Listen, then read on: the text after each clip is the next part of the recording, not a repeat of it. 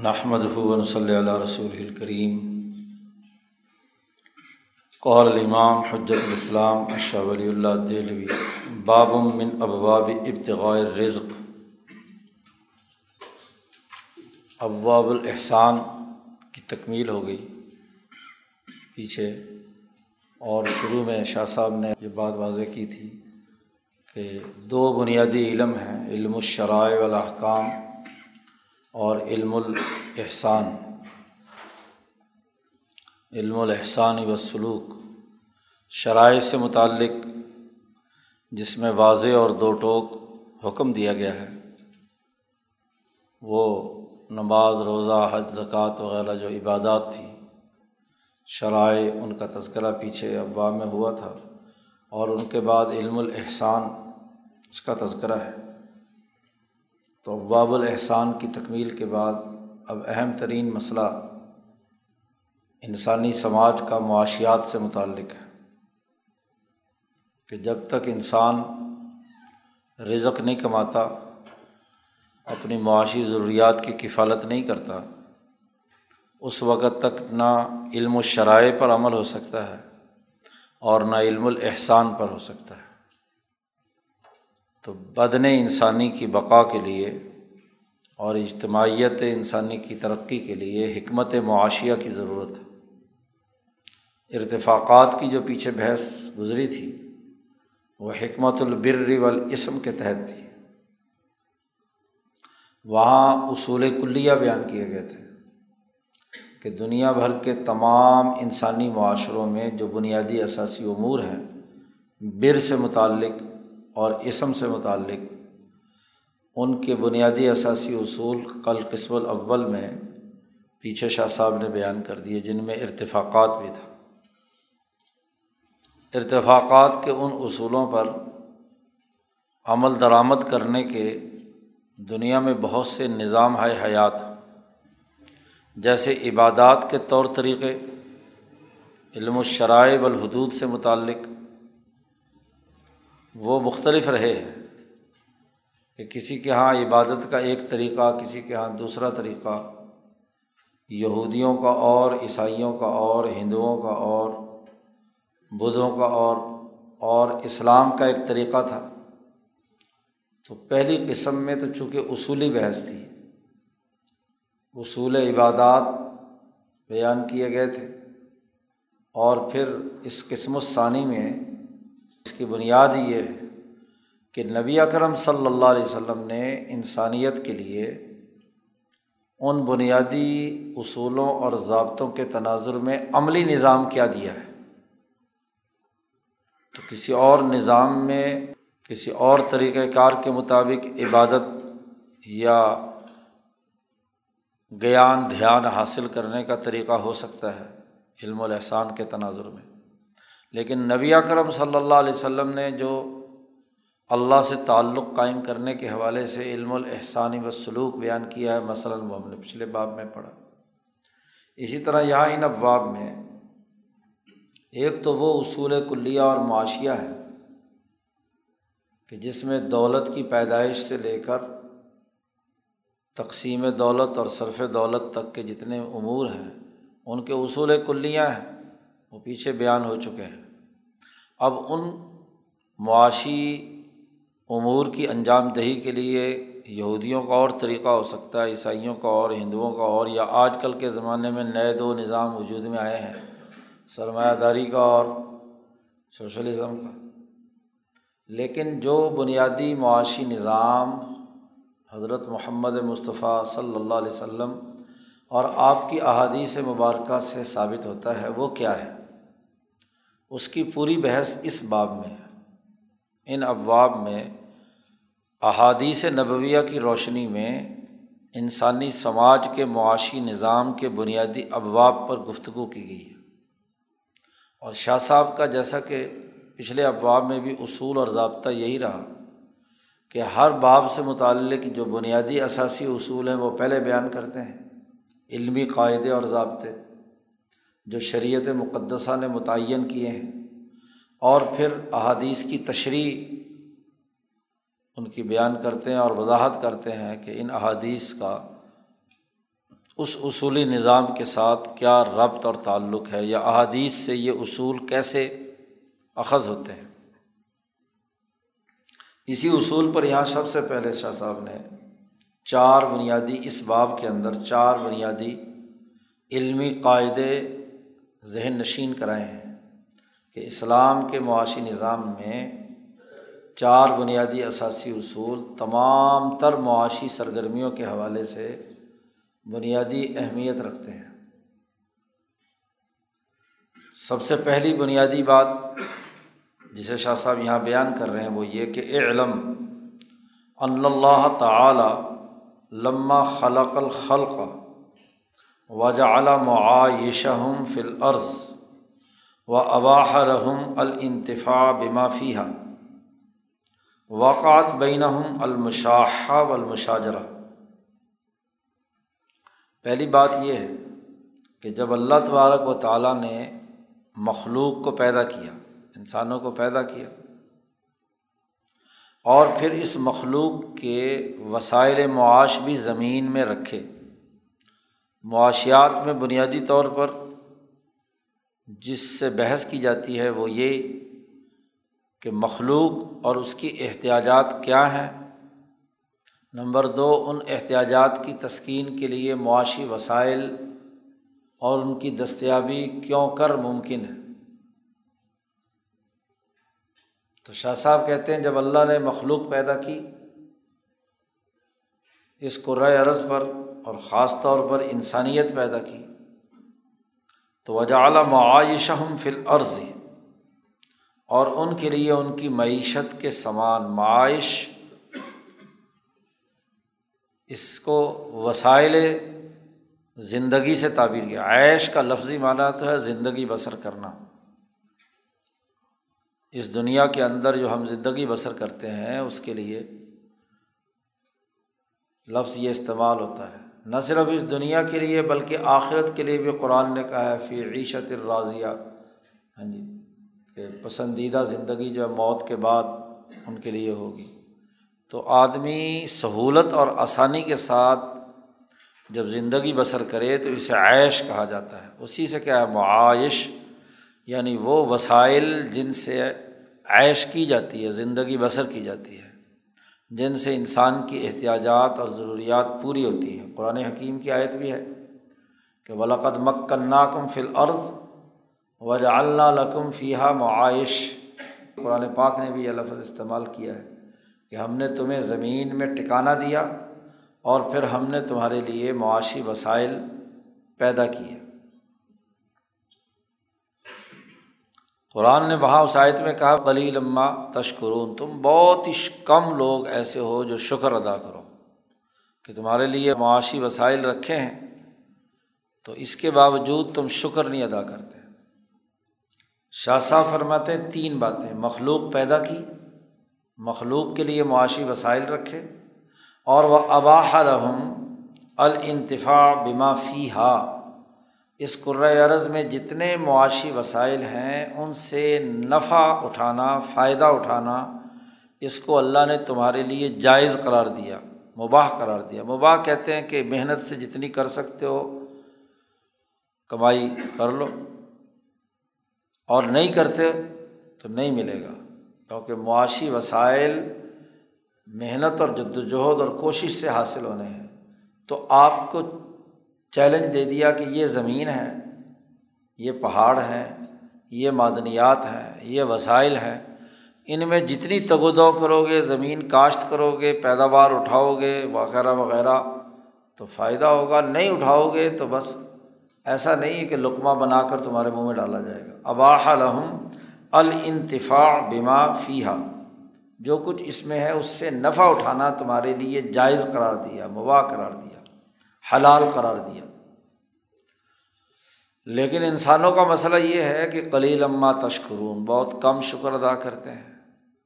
اب جب سب کو کہا کہ یہ وسائل ہیں، یہ تمام انسانیت کے فائدے کے لیے ہیں، تمام لوگوں کے لیے مباح ہے تو انسانوں نے جب اس پر ٹوٹ پڑنے کا ارادہ کیا، تو قرآن کہتا ہے وہ اح زیرت الفسش انسانی دلوں کے اندر بہت ہی حسد، بغض اور دوسرے سے جی مقابلے کی عادت ہے۔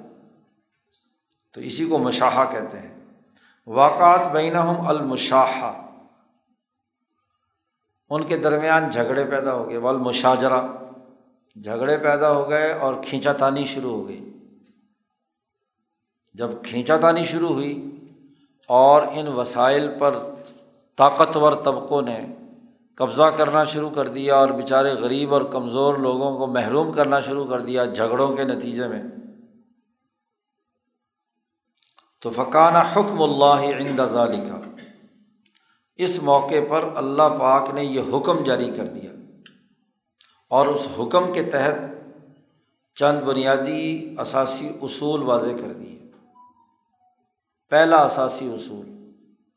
کہ تحریم یزاحم انسان صاحب فی مختصبی حرام قرار دے دیا اس بات کو کہ کوئی انسان کسی دوسرے انسان نے اپنے لیے مباح وسائل میں سے جو چیز اپنے لیے مخصوص کر لی یعنی جو پہلے پہنچ گیا اور پہلے پہنچ کر اس نے ان وسائل کو پر محنت کی جدوجہد کی، زمین آباد کی ہاں جی یا قدرتی وسائل تھے، انہیں نکال لیا۔ تو اب دوسرے کے لیے اس سے زبردستی طاقت کے بل بوتے پر چھیننا حرام قرار دے دیا۔ کہ اب جھگڑا نہیں ہوگا۔ اصول یہ ہے کہ تمام کو یکساں مواقع دیے جائیں گے حق معیشت میں مساوات کے اصول پر۔ کہ یہ ملکی وسائل ہیں۔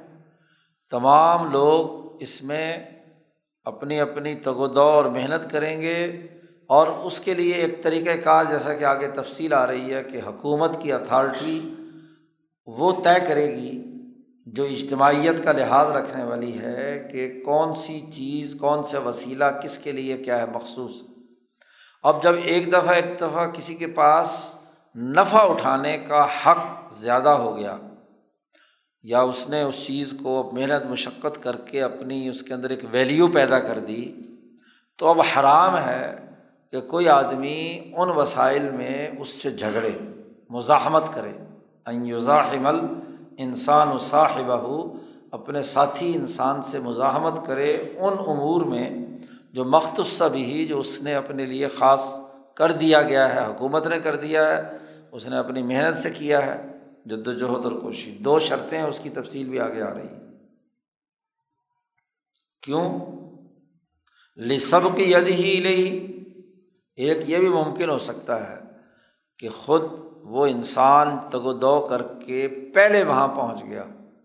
تو جب ایک چیز مشترکہ ہوتی ہے، تو اس مشترکہ میں سب سے کہا یکساں مواقع دے کر کہ ان میں سے جن جو آدمی بھی وسائل کو حاصل کر لے تو جس نے سب سے پہلے اس پر قبضہ کر لیا، لے لیا اس علاقے کو، قدرتی وسیلے کو، تو اب دوسرے کو اس سے اگر مزاحمت کی اجازت دی جائے تو پھر مثلاً کمزور آدمی نے اگر کسی جگہ پر قبضہ کیا تو طاقتور اس کو دھکا دے کے کیا ہے؟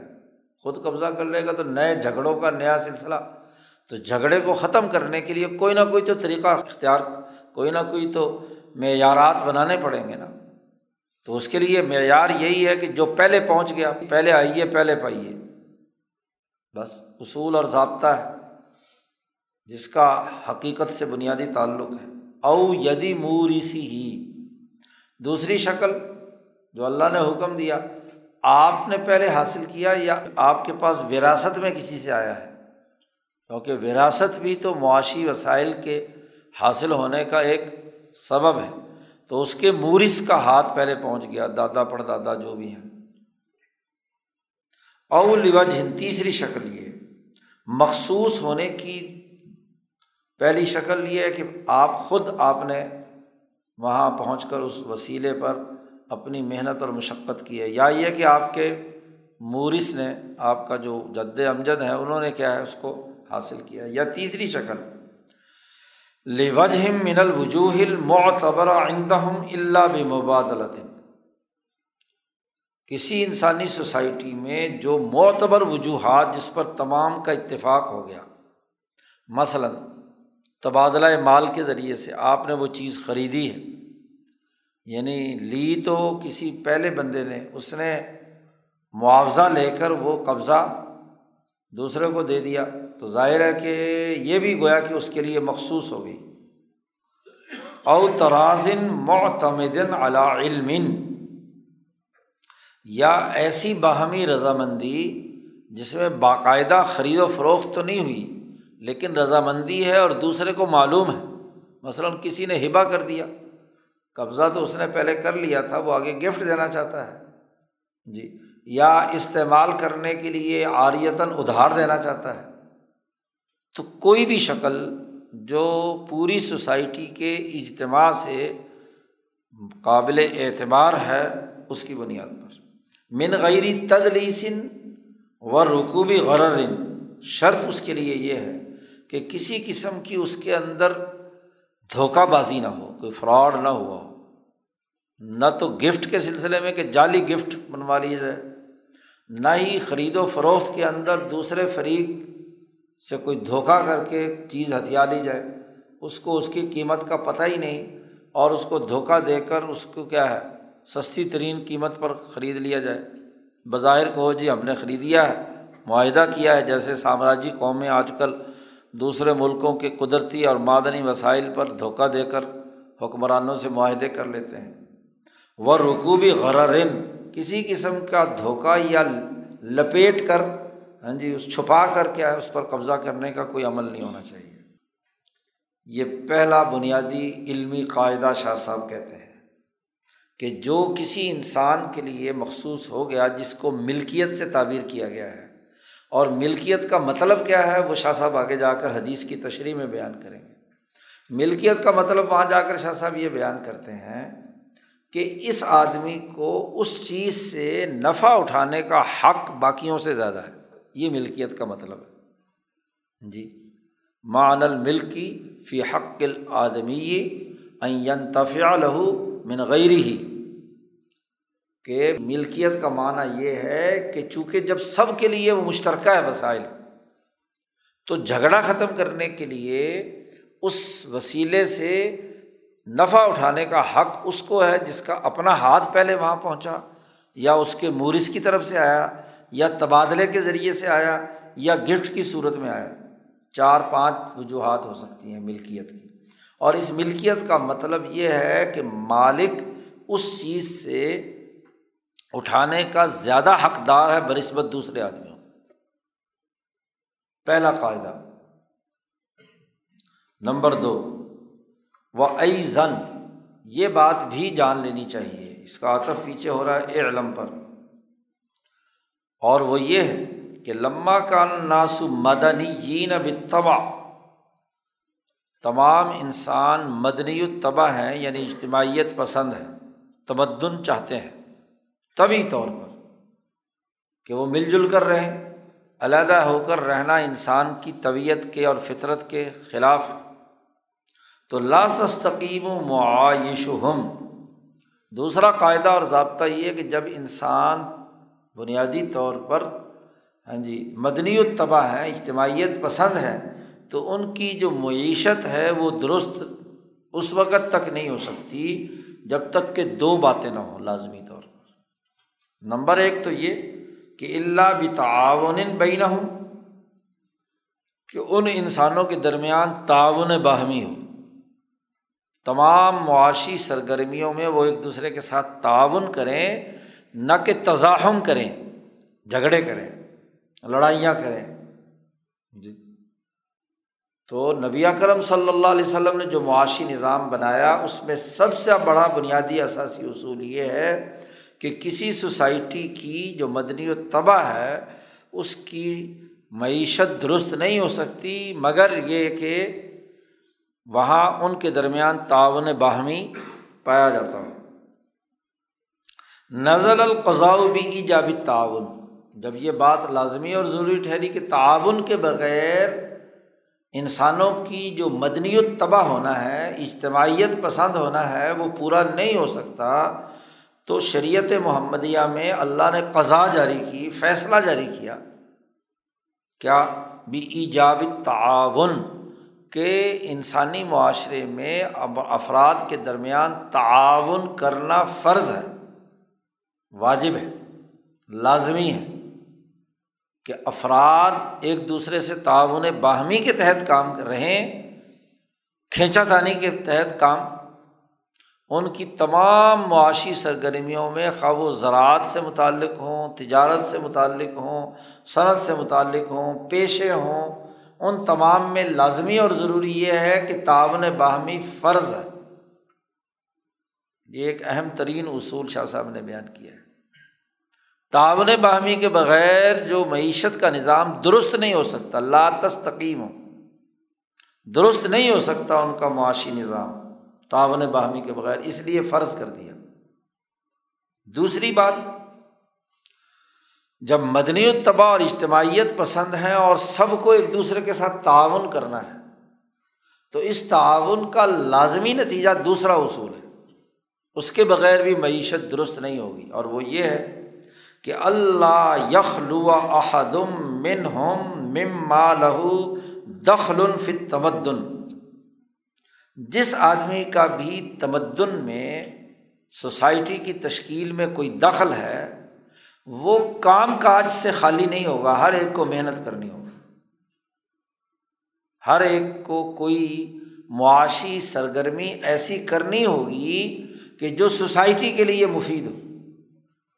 کاشتکاری کرے، تجارت کرے، زراعت کرے، جو بھی، اس کی ایسی پیداواری کاوش ہونی چاہیے، تعاون باہمی تبھی ہوگا نا۔ اگر کچھ کمانے والے ہوں اور کچھ کھانے والے ہوں اور وہ پیداوار میں کوئی عمل دخل ہی نہ ہو، تو تعاون باہمی کیسے ہوا؟ تعاون باہمی کے لیے لازمی اور ضروری ہے کہ ہر آدمی کام کرے۔ اس لیے نبی اکرم صلی اللہ علیہ وسلم نے فرمایا کہ لاتکون کل الناس لوگوں انسانوں پر بوجھ مت بننا۔ اپنی محنت اور مشقت سے کمانا۔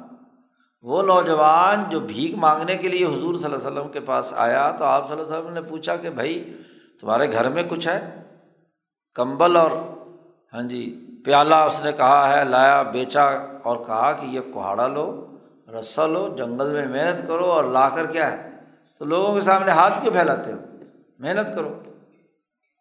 تو کوئی بھی سوسائٹی کا انسان ایسا نہیں ہے کہ جس کا تمدن میں، مدنیت میں، تہذیب میں، سوسائٹی میں اس کا کوئی دخل ہے، تو اس کے لیے لازمی اور ضروری ہے کہ وہ کام کرے۔ فارغ نہ رہے ویلا نہ رہے، مفت خورا نہ ہو۔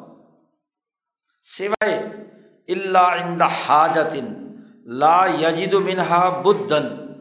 کوئی ایسی حاجت، کوئی مجبوری، کوئی مرض، کوئی ضرورت ایسی ہو کہ جس کے بغیر کوئی چارہ کار نہیں ہے۔ ایک آدمی مریض ہے، مفلوج ہے، کام نہیں کر سکتا۔ ایک عورت ایسی محتاج اور بیوہ ہے، بچوں کی پرورش میں مصروف ہے کہ وہ کما نہیں سکتی۔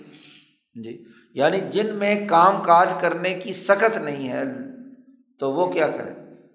اس کا استثنا ہے، ظاہر ہے کہ اب اس کو تو مجبور نہیں کیا جا سکتا نا کہ وہ ضرور سوسائٹی کے لیے کوئی نہ کوئی خدمت سر انجام دے۔ یہ ہو سکتا ہے کہ اللہ عندہ حاجت لا یجد منہا بدن تو بڑی بنیادی سی بات یہ ہے کہ صرف حاجت مند وہ اس کو ہاں جی کسی مجبوری کی وجہ سے، ورنہ ہر آدمی کو سوسائٹی کی کوئی نہ کوئی خدمت سر انجام دینا ہے۔ دوسرا اثاثی اصول یہ ہے کہ چونکہ انسان اجتماعیت پسند ہے مدنی اب تباہ ہے تو دو باتیں لازمی ہیں تعاون باہمی اور تعاون باہمی کے لیے تبھی ہوگا کہ آپ دوسرے کے ساتھ کوئی تعاون تبھی کریں گے نا کہ جب آپ بھی کوئی پیداواری کام کر رہے ہوں۔ اس کے بغیر تعاون کیسے ہوگا؟ تو یہ دو باتیں لازمی ہیں دوسرا اصول۔ تیسرا ایک اور اصول جو بنیادی طور پر ہے وہ یہ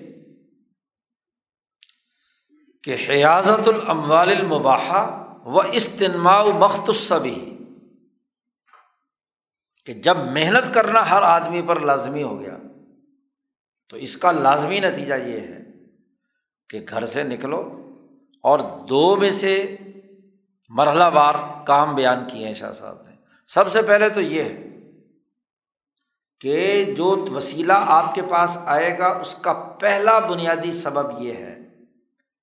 اور پہلے بنیادی انسان نے یہ کام کیا کہ جو قدرتی وسائل انسانوں کے لیے رکھے ہیں، جنگل ہے۔ جیسے حضور صلی اللہ علیہ وسلم نے بھیجا، جاؤ بھی جنگل سے لکڑیاں کاٹ کر، کسی کی ملکیت نہیں ہے۔ اللہ کی طرف سے قدرتی اگاوا جنگل ہے۔ جاؤ، محنت، مشقت کرو اور وہاں سے جنگل سے لکڑیاں کاٹ کر لاؤ۔ اب لا کر تم نے مارکیٹ میں فروخت کی تو ملکیت کا سب سے پہلا عمل۔ اموال مباحہ ان کو کہتے ہیں قدرتی مال کے اوپر۔ حیازہ اسے اکٹھا کرنا۔ محنت سے اکٹھا کرو، گٹھا بناؤ، کمر پر لا دو اور لا کر بازار میں فروخت کر دو۔ یعنی قدرتی وسائل دریا میں سے ریت ہے۔ ریت مثلاً نکالو را میٹیریل جمع کرو لا کر بازار میں بیچ کر پیسے لے لو۔ پانی کہیں نہیں ہے، دستیاب تو پانی بھرو مشق سے لا کر۔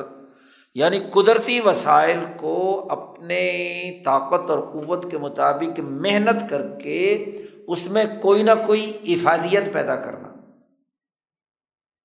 دیکھیے، جسے پیدائش دولت کہتے ہیں، معاشیات کی اصطلاح میں پیدائش دولت کا مطلب ہوتا ہے کہ کسی قدرتی وسائل میں سے، کسی قدرتی چیز میں افادیت پیدا کرنا، یوٹیلیٹی پیدا کرنا۔ اور یہ یوٹیلیٹی معاشیات کی اصطلاحات میں تین چیزوں سے ہوتی ہے۔ یوٹیلیٹی آف پلیس، ایک جگہ پر نہیں تھی ایک چیز، آپ نے وہ وہاں مہیا کر دی، جیسے تاجر مہیا کرتا ہے۔ یا جنگل سے لکڑی کاٹ کر لا کر آپ بازار والوں کو آپ نے کیا ہے، مہیا کر دی لوگوں نے۔ تو یا تو افادیت اس شکل میں ہوتی ہے، یا افادت یہ کہ آپ نے اس چیز کی شکل و صورت بدل دی۔ جی اس کی جو فارم بنی ہوئی تھی، آپ نے اس کو چینج کر دیا، لکڑی تھی جنگل سے کاٹ کر لائے، فرنیچر بنا دیا۔ تو ایک نئی ویلیو پیدا کر دی نا ویلیو ایڈ کر دی اس کے اندر۔ جی، ایک افادیت یہ کہلاتی ہے۔ تو افادیت پیدا کرنا کسی بھی چیز میں سب سے پہلے تو قدرتی وسائل کا اکٹھا کرنا۔ نمبر ایک حیاضت الاموال المباحہ۔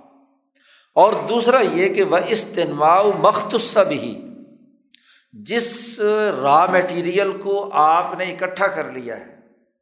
لکڑی لے آئے جنگل سے، پتھر لے آئے، پانی لے آئے، ریت لے آئے، جو بھی قدرتی وسائل موجود تھے، اللہ نے اس زمین پر رکھے ہیں آپ نے کا مخصوص ہو گیا اور مخصوص ہونے کی چار ہی شکلیں پیچھے بیان کی گئی ہیں۔ یا تو آپ نے سب سے پہلے قبضہ کیا ہے، یا آپ کے مورث سے وراثت میں آپ کے پاس آیا ہے۔ اور یا مخصوص ہونے کی وجہ یہ کہ تبادلہ مال کے ذریعے سے آپ نے کسی سے را میٹیریل خریدا ہے اور یا کیا ہے، کسی نے گفٹ کیا ہے۔ اس کے علاوہ مخصوص ہونے کی کوئی اور شکل نہیں ہے۔ جو چیز مخصوص ہو چکی ہے، شاہ صاحب کی جو یہ کتاب ہے، بڑی ٹیکنیکل قسم کے جملے شاہ صاحب استعمال کرتے ہیں۔ اس کے وسیع تر مفہوم۔ تو مختصب ہی جو آپ کے ساتھ مخصوص ہو چکا اور مخصوص ہونے کی چار شکلیں پیچھے بیان کر چکے ہیں۔ اس میں استنما، بڑھوتری کرنا، نشو و نما، آپ نے اس کی شکل بدل دی۔ آپ نے اس کے اندر ہاں جی محنت و مشقت کر کے ایسی ویلیو ایڈ کر دی کہ جس کے نتیجے میں وہ چیز زیادہ ہو گئی۔ اس کی آگے شکلیں آ رہی ہیں۔ اس کی تین شکلیں ہیں۔ اور وہ تین شکلیں زراعت کی صورت میں، نمبر ایک۔ نمبر دو، تجارت کی صورت میں۔ نمبر چار، صنعت کی صورت میں۔ استنما یعنی مال میں اضافہ، بڑھوتری، نشو و نما تین ہی پہلوؤں سے ہو سکتی ہے۔ زراعت سے ہوگی، صنعت سے ہوگی اور تجارت سے ہوگی۔ اور آج جدید ترین دور کے باوجود بھی جو اکنامکس کی کتابوں میں مینز آف پروڈکشن ہے، وہ یہی تین ہیں۔ یا ایگریکلچر سے متعلق سارے شعبے اس میں شامل ہیں، یا ہاں جی تجارت اور تجارت سے متعلق جتنے شعبے ہیں، اور یا صنعت جس میں جدید ترین صنعتیں بھی شامل ہیں۔ کسی قدرتی وسیلے میں کاراگری آپ نے دکھائی، ایک نئی پروڈکٹ تیار کر دی۔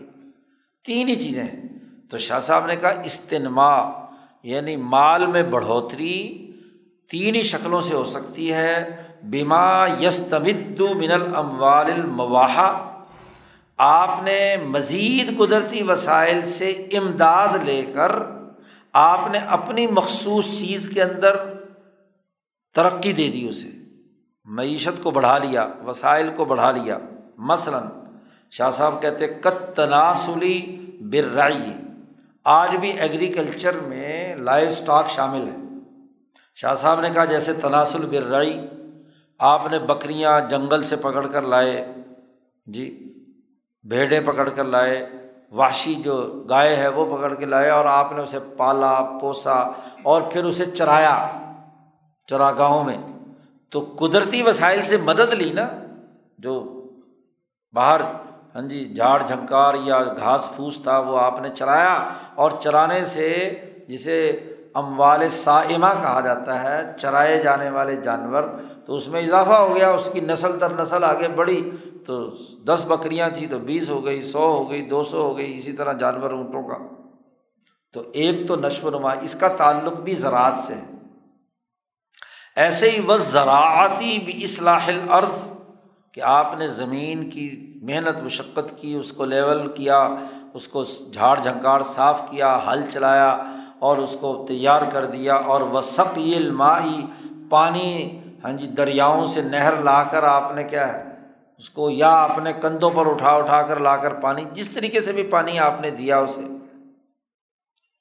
اصلاح العرضی و سقی المائی یہ بھی گویا کہ اموال مباحہ سے۔ ہاں جی قدرتی پانی تھا جو ندی نالے میں بہہ رہا تھا، وہاں سے آپ نے اٹھایا، اپنے کھیت میں لگا لیا اور اس سے آپ نے نئی فصل اگا لی ایک سرمایہ کاری کا یا استنما یعنی مال کے اندر بڑھوتری کا طریقہ زراعت کا ہے یا جانوروں کے چرانے کا۔ ہے شاہ صاحب کہتے ہیں، اس کی بھی شرائط مقرر کر دی، علمی اصول یہ یاد رکھیں۔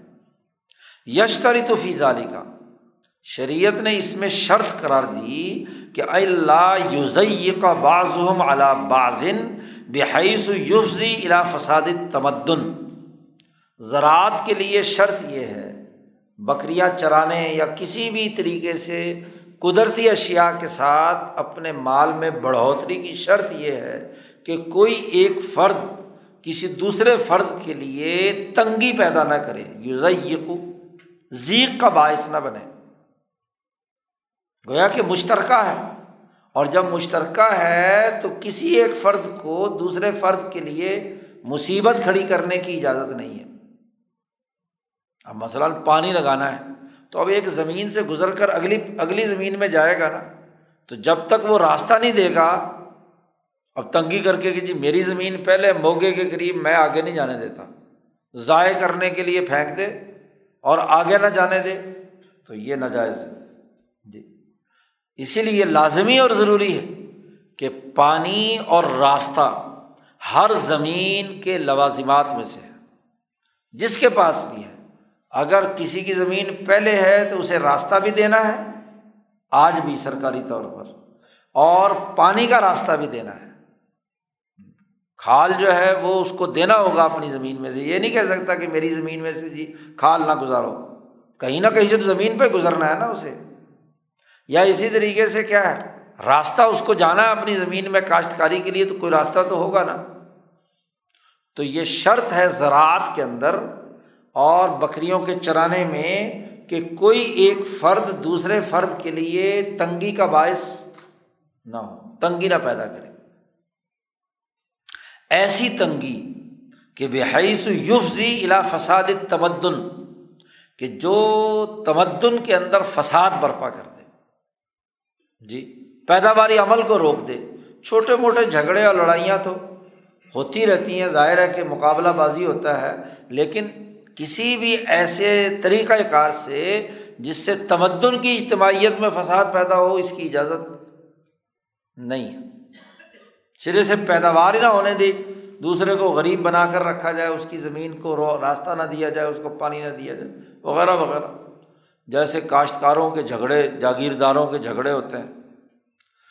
اور پھر اس میں وہ جاگیردار انسانیت کے لیے فساد پیدا کرنے بےگار لینے، مارنے، پیٹنے، مفت ان سے کام لینے، وغیرہ وغیرہ۔ یہ شرط ہے کہ اس زراعت کے معاملے میں اس قسم کی کوئی تنگی اور فساد پیدا نہیں ہونا چاہیے۔ پھر یہ تو ہوگی زراعت میں۔ سمل استنما فی اموال ناسی بمعونت فی المعاش۔ پھر مال میں بڑھوتری کا دوسرا طریقہ یہ ہے کہ لوگوں کا مال تعاون باہمی کے اصول پر بے معاونت فی المعاش۔ یتاثر او یتاثر استقامت حال المدینت بدونیا سوسائٹی میں چونکہ تعاون باہمی لازمی ہے، تو آپ کسی کے ساتھ معاونت کر کے مال میں اضافہ کرتے ہیں۔ مثلاً، جیسا کہ آگے مثال دے رہا ہے، کل لذی شاہ صاحب کہتے ہیں، جیسا کہ ایک تاجر آدمی۔ اب تاجر کسی سے مال خریدے گا نا، تو اس کی معاونت سے اس نے وہ مال خریدا ہے۔ اچھا لے جا کر کسی دوسری جگہ بیچے گا، تو وہاں بھی گاہک موجود ہوگا تو مال میں اضافہ ہوگا نا پرافٹ ملے گا۔ اور آگے خریدار ہی موجود نہ ہو تو مال اٹھائے پھرتا رہے تو پھر کیا ہے؟ تو گویا کہ اس پورے عمل میں قدرتی وسائل استعمال نہیں ہوئے۔ زراعت میں تو عام طور پر قدرتی وسائل، مثلاً پانی ہے، زمین ہے یا بکریاں چرائی باہر جنگل میں قدرتی وسائل سے آپ نے اس میں افادیت پیدا کر دی۔ لیکن تجارت میں آپ کو دوسرے انسانوں کے تعاون کی ضرورت ہوتی ہے۔ تاجر وہ ہوتا ہے جس کے پاس پیسہ ہے، وہ کسی نے چیز تیار کی ہے، زراعت والا ہوگا یا صنعت والا ہوگا، اس سے وہ خریدے گا اس کے تعاون میں۔ ان کے درمیان تعاون باہمی کا اگر معاملہ ہوگا، ایک دوسرے کا احترام ہوگا، تو تب تو مسودہ ہوگا۔ اور وہ بیچنا نہ چاہے اور یہ خریدنا نہ چاہے تو تعاون۔ اور آگے جہاں جا کر اس نے بیچنا ہے، تو وہاں بھی تعاون کی ضرورت ہے۔ کلزی اجلب التجارت من بالا دن الا بالا دن اب تجارت والا آدمی جب مال لے کر ایک شہر سے دوسرے شہر جائے گا، تو اس تجارت کے عمل میں اس کے ساتھ بھی لوگوں کے تعاون کی ضرورت کیا ہوگی؟ کہ اس کو سیکورٹی کی ضرورت ہے مثلاً۔ تو وہ آدمی جو اس کے مال کی حفاظت کرے گا، اس کو معاوضہ دے۔ تو یہ بھی تو طریقہ ہے۔ وہ یا تنی بحفظ الجلبی الا اجل معلوم۔ ایک وقت مقرر تک اسے اپنا جو ہاں جی مال ہے، اس کو محفوظ رکھنے کے لیے سیکورٹی کی ضرورت ہے۔ تو بندے رکھتا ہے آدمی تجارت کے مال کی حفاظت کے لیے۔ او یوسم سیرو بسعین و عمل یا کمیشن ایجنٹ یوسم سیرو سمسار کہتے ہیں، اس کو جو بائیں اور مشتری کے درمیان سودا کرواتا ہے، تعارف کرواتا ہے اور اس کا کمیشن وصول کرتا ہے۔ تو یہ بھی تو تجارت کے اندر لازمی ہے نا، کیونکہ ایک آدمی تاجر ہاں جی کہیں سے مال خریدنا ہے، تو اسے مارکیٹ کا نہیں پتہ یا مارکیٹ میں سودا کس، اس وقت کس ریٹ میں مل رہا ہے۔ تو کمیشن ایجنٹ ہی بتاتا ہے، اس کے ساتھ معاملہ، لین دین کرنا پڑتا ہے۔ اور اسی طریقے سے وہ آگے جا کر بیچتا ہے تو وہاں بھی خریداروں گاہک کو تلاش کرنا اور اس کا مال بکوانے کے لیے کردار ادا کرنا جو وہاں سوسائٹی میں بیٹھا ہوا ہے، تو یہ بھی تعاون باہمی کی ایک شکل ہے مال تجارت یہ بھی مال کی بڑھوتری کا ایک طریقہ ہے کہ اس کے ذریعے سے ایک نئی ویلیو اس کے اندر ایڈ ہو جاتی ہے، اخراجات پڑتے ہیں اور اس کا معاوضہ انسان وصول کرتا ہے۔ پھر ایک اور چیز بھی کہ لوگوں کے مال میں نئی کوئی ایجاد کر کے اس کو درست کرنا۔ اس کی چونکہ اس زمانے میں جو نبی اکرم صلی اللہ علیہ وسلم کے زمانے میں سو سادہ سی شکل تھی۔ مثلاً لوہے والا جو ہے وہ لوہے کی چیزوں کو درانتی بناتا ہے، رمبے بناتا ہے، کدال بناتا ہے۔ لکڑی والا فرنیچر اور آلات زراعت یا آلات تجارت تیار کرتا تھا۔ ہاں جی اسی طریقے سے کپڑے بنانے والا لوگوں کے یعنی سوت لے کر کپڑا بنا کر اس کے اندر محنت کرتا ہے صنعت۔ تو جو صنعت کاری یا دستکاری کی جو سادہ سی شکل تھی صنعت کی، اس کو یہاں شاہ صاحب بیان کر رہے ہیں۔ یوسلح مال الناس بھی ایجادی صفتن مرضیتن فی کہ اس کے اندر کوئی پسندیدہ چیز ایجاد کے ذریعے سے ایک نئی ویلیو ایڈ کر دینا۔ تو اس کا یہ صنعت کار کا کام ہے کہ وہ اپنی محنت اور مشقت اور اپنی ٹیم سے ہاں جی اس کے اندر ایک نئی جدت کاری پیدا کر دے۔ جیسے حضرت سندھی نے مثال دی کہ لوہے سے تلوار بنا دی ہاں جی اب میٹیریل لیا۔ یا تو اپنے میٹیریل سے اس نے لوہا خریدا، تلوار بنا کر بیچ رہا ہے۔ یا کوئی لوہا لے آیا، اس نے کہا جناب اس کے اوپر کو ہے، اس کو تلوار چھری بنا دو، تلوار بنا دو، جو بھی ہے۔ یا سونے چاندی کا سونار کا کام ہے، سونا چاندی لوگوں سے لے کر ان کو ہاں جی زیورات بنا کر دینا۔ یا مولانا سندھی کہتے ہیں، کپڑے اچھے جو ہے نا، انہیں بن کر دینا۔ پرانے زمانے میں لکڑی کی کھڈی پر تھا، فیکٹریاں لگ گئی۔ جی۔ تو یہ صنعت کے ذریعے سے استنما ہوگا۔ استنما کی یہ تین ہی شکلیں بس۔ زراعت کے ذریعے سے، تجارت کے ذریعے سے اور صنعت کے ذریعے سے۔ تو یہ بھی علمی قاعدہ یاد رکھیں کہ یہ مال میں بڑھوتری ان طریقوں سے ہو اور ان طریقوں میں شرط لازمی یہ ہے کہ کوئی دوسرے کے لیے تنگی کا باعث نہ بنے، مصیبت کا باعث نہیں بننا چاہیے۔ نبی کرم صلی اللہ علیہ وسلم نے جو معاشیات کا بنیادی ہاں جی قانون اور نظام بیان فرمایا، اس کا تیسرا اصول۔ چوتھی بڑی بنیادی بات یہ ہے کہ فعن کال استنوا فیحا اگر ان تینوں دائروں میں کوئی مال کی بڑھوتری یا اضافہ ہوا ہے، تو ایسی چیز سے اضافہ کرنا جس کا تعاون میں کوئی دخل نہیں ہے۔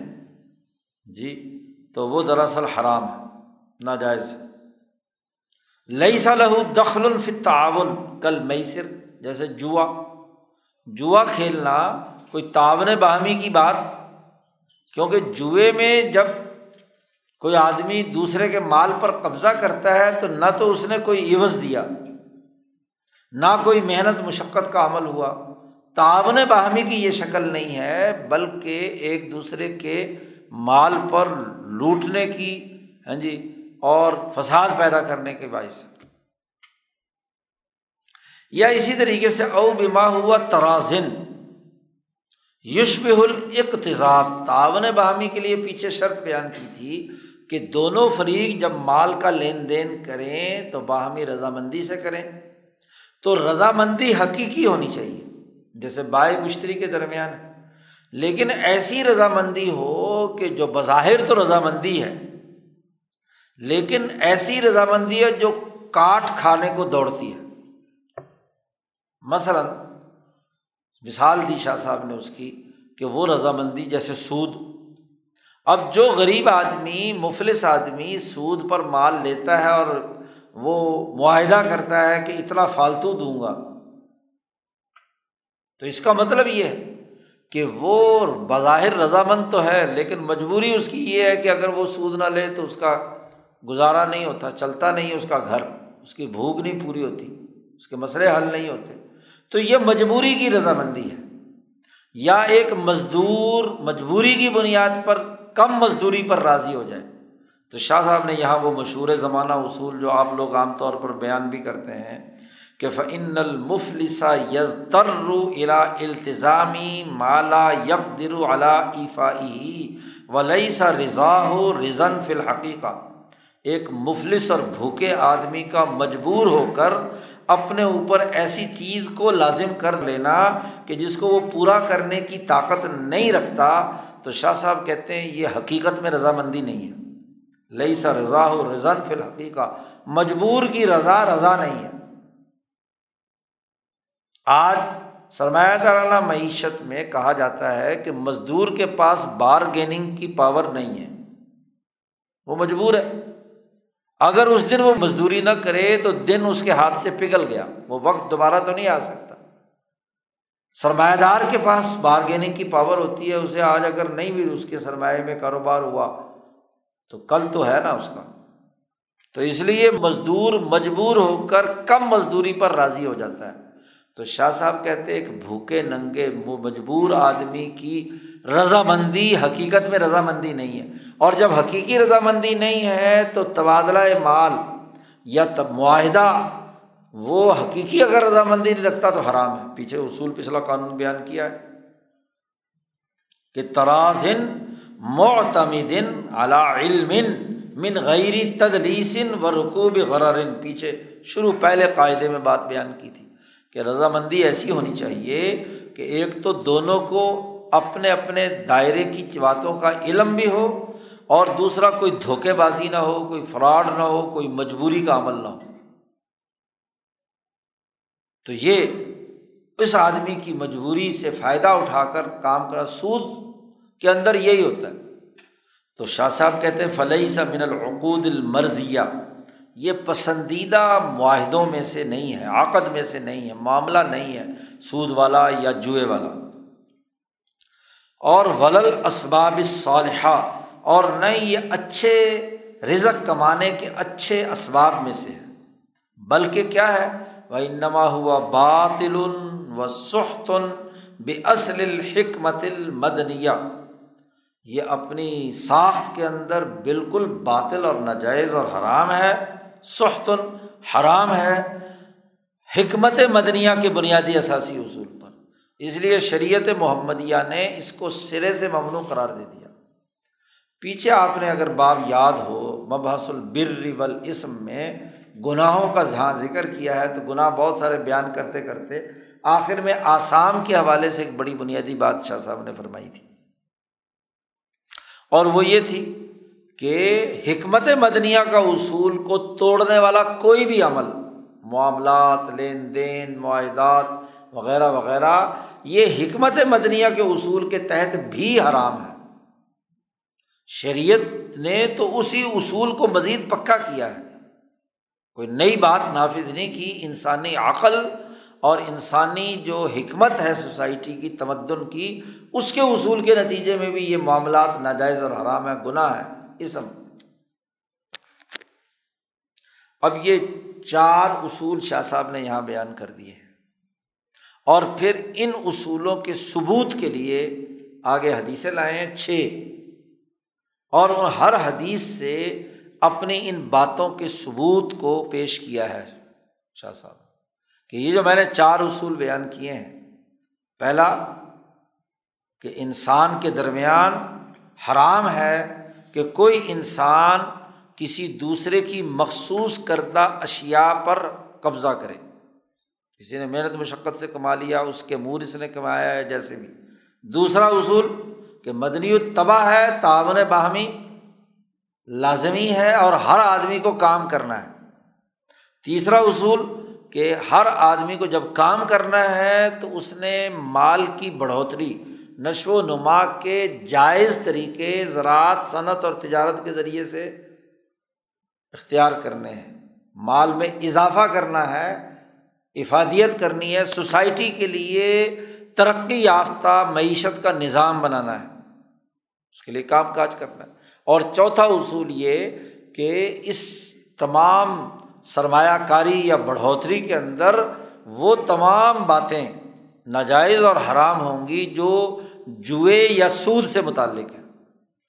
کیونکہ دونوں ہی ایک ایسے معاہدات سے وابستہ ہیں جس میں دوسرے کا نقصان ہے۔ دوسرے کو عوض دیے بغیر آپ نے اس کے مال پر قبضہ کر لیا۔ تو یہ ناجائز۔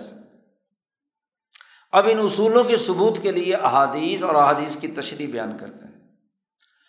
قول رسول اللہ صلی اللہ علیہ وسلم، نبی اکرم صلی اللہ علیہ وسلم نے ارشاد فرمایا ہے کہ من احیا ارزن معیتن فہیا لہو۔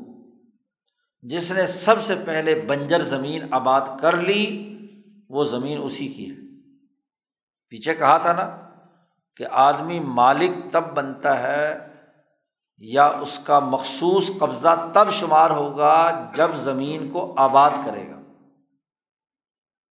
یہ کوئی آٹھ دس حدیثیں ہیں، ان میں سے ایک حدیث شاہ صاحب نے یہاں لے آئے۔ یہ ہماری ساری فقہ کی کتابوں میں، حدیث کی کتابوں میں موجود ہے۔ کہ من احیا ارزن مئی مردہ زمین، بنجر زمین جس نے زندہ کر لی، آباد کر لی، وہ اس کا مالک ہے۔ پھر باقی اس کی قانون سازی کے جی جھگڑا روکنے کے لیے یہ جو حکمران ہے، اس سے بھی اجازت مل جائے تاکہ جھگڑا آپس میں جھگڑے نہ ہوں۔ شاہ صاحب کہتے ہیں، اس حدیث کی تشریح سمجھنے کے لیے پہلے ایک بنیادی اثاثی اصول سمجھ لیں۔ اقول میں یہ کہتا ہوں کہ الاسلفی ہی ماں او معنا جی اصل اس میں وہ بات ہے جس کی طرف ہم نے پیچھے صرف اشارہ کیا تھا۔ یہاں اب ہم کھول کر بیان کرتے ہیں وہ یہ کہ ان الکل مال اللہ۔ اس قرۂۂ زمین کے جتنے وسائل ہیں، تمام چیزیں اللہ کا مال ہے حقیقت میں ملکیت کس کی ہے؟ اللہ تبارک و تعالیٰ کی۔ لئی صفی حقن لحدن فی الحقیقت ہی اللہ کے علاوہ کسی انسان کا اس معاشی وسائل پر براہ راست ذاتی طور پر کوئی حق نہیں ہے۔ اس لیے اباہ لہم کا لفظ استعمال فرمایا تھا کہ ہر ایک کو اللہ نے مباح قرار دیا کہ اس سے نفع اٹھائے۔ تو سب سے پہلی بات تو یہ ہے کہ کل کا کل مال اللہ کا ہے۔ ان الکل مال اللہ بنیادی ضابطہ حقیقت میں وہ کسی اور کا اس کا حق نہیں ہے۔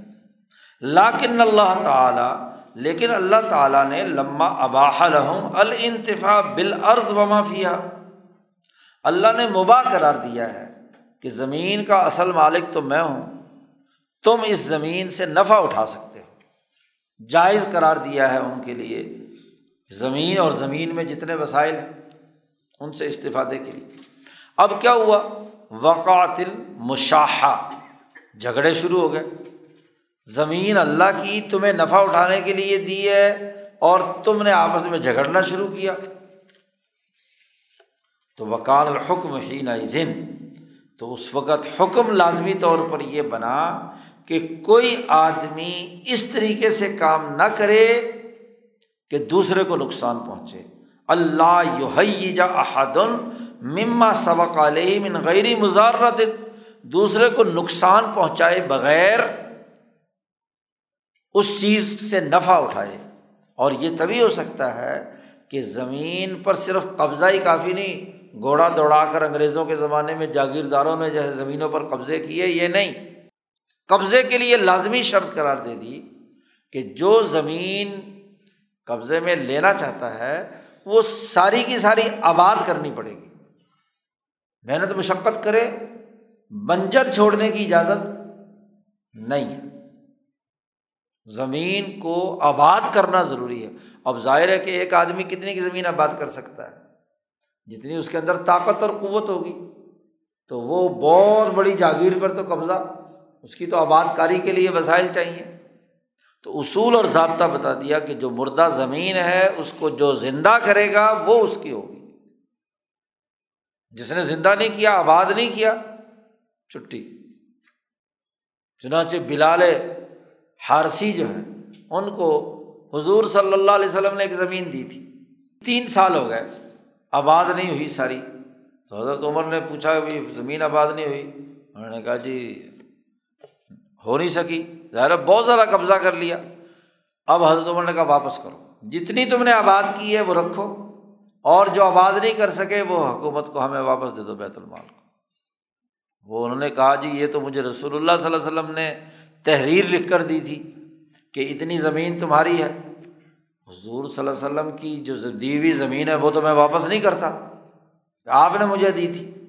حضرت عمر نے فرمایا کہ بھائی، دی تھی تو اس لیے کہ آباد کرتے تم تو تم نے آباد نہیں کی، تو واپس لے لی۔ زمین عمر فاروق نے واپس لے لی۔ جی جیسے آگے بھی ایک روایت آئے گی۔ تو اتنی لے گا جتنی آباد کرنی۔ نفع اٹھانا ہے نا، کیونکہ مال تو اللہ کا ہے۔ اور اگلا پیراگراف بڑا اہمیت کا حامل ہے۔ یہ تو سب کو زبانی یاد کرنا چاہیے۔ شاہ صاحب کہتے فل ارض المئی تتو بنجر زمین وہ کہلاتی ہے کہ اللہ تی لئی فر بلاد ولا فی فنائیہ۔ پہلی بات یہ کہ بنجر زمین کا تعلق شہری جائیداد سے نہیں ہے۔ لئیسا فل بلاد اور ولافی فنائیا نہ صرف شہر بلکہ شہر کی ضرورت سے متعلق جو گرد و پیش میں تین تین چار چار کلو میٹر کا دائرہ ہے، اس کو فنائے شہر کہتے ہیں۔ تو اس فنائے شہر میں بھی اگر کوئی زمین پڑی ہوئی ہے، چاہے بظاہر بے آبادی پڑی ہے، وہ بھی عرض معتا میں شمار۔ اس کے لیے بھی فقہ نے پھر کئی طریقے لکھے ہیں کہ شہر سے ایک آدمی ہاں جی شہر کے کنارے پر کھڑے ہو کر آواز لگائے تو جہاں تک آواز پہنچتی ہے، اس شہری کی وہ فنا ہے، وہ شہر کا حصہ ہے۔ وہ زمین کوئی قابض، کوئی اچھی باہر کی شاملات کی زمین ہو، اس پر کوئی جس کی منہ میں رال ٹپک رہی ہو، جا کر قبضہ کر لے۔ دو چار مربع زمین کے خریدے اور اس گاؤں کی زمین ساری خریدنے کے بعد اس کی شاملات کی زمین پر بھی قبضہ کر لیا۔ کھالوں پر بھی، سڑکوں پر بھی، ہر چیز پہ قبضہ کر لیا۔ یہ سارا فراڈ ہو نہیں رہا۔ یہاں بھی، کراچی میں بھی۔ تو یہ شاملات کی زمین جو کسی گاؤں اور دیہات کی ہے، وہ مردہ اور بنجر زمین۔ ہاں حتیٰ کہ فقہ نے لکھا ہے کہ اگر پانچ میل دور کسی کا قبرستان ہے تو وہ بھی فنا شہر جی۔ یعنی کسی بھی اجتماعی مسلط کے لیے کسی بھی وقت ضرورت پڑ سکے وہ شہر کا فنا ہے اور فنائے شہر کے اندر کوئی زمین، کوئی قبضہ کر کے کہے کہ جی میں نے یہاں بات کر لی، چار دیواری بنا لی، وہ قبضہ گروپ آ جائے تو اس کی اجازت نہیں ہے۔ شاہ صاحب کہتے ہیں کہ ایسی زمین ام مرا رجول کسی انسان نے اس کو آباد کیا تو فقط سبقت ید ہو الیہ من غیر مزارتن اس نے کسی کو نقصان پہنچائے بغیر آباد کیا ہے، تو جب آباد کیا ہے تو وہ زمین کس کی ہوگی؟ اس کی ہو جائے گی۔ فمن حکم ہی اس کا حکم یہ ہے کہ اللہ یوجا انہا اس سے زبردستی اس کو نہ چھینا جائے، نہ لیا جائے۔ جی؟ اس کے اندر اس کو تکلیف نہ دی جائے، وہ مال گویا کہ وہ زمین آباد ہو کر وہی وہ کمائے کھائے۔ آخر حکومت کو، لوگوں کو آباد تو کرنا ہے۔ اگر ایک آدمی محنت مشقت سے زمین آباد کرتا ہے تو ٹھیک ہے اس کی ہونی چاہیے۔ پھر اگلی ایک اور حقیقت شاہ صاحب بیان۔ ول ارزو کلوہا شاہ صاحب کہتے ہیں، اصل بات یہ سمجھ لو کہ زمین ساری کی ساری فی الحقیقتی بھی منزلتی مسجد زمین کی حیثیت ایسی جیسے مسجد کی۔ اور رباتن یا ایک سرائے کسی۔ جو وقفن اعلیٰ ابنا صبیل یا ایسی سرائے یا مسجد جو تمام مسافروں کے لیے وقف ہوتی ہے۔ جو بھی مسافر آئے گا سرائے میں ٹھہرے۔ ہر آدمی کو اجازت ہے مسجد میں آئے، نماز پڑھے۔ سب لوگوں کو مشترکہ حق ہے، محلے والوں کو آس پاس کو، دور دراز سے بھی آیا وہ نمازی کے لیے۔ وہ شرکا فی اور وہ سب کے سب اس زمین میں برابر کے شریک ہیں۔ ایسے ہی جو پوری زمین ہے، وہ مسجد کی طرح ہے یا سرائے کی طرح ہے۔ فیقدم الاسبق فل اسبق تو جو سب سے پہلے آئے گا سب سے پہلے اس جگہ پر قابض ہوگا، اس کا حق پہلے ہے۔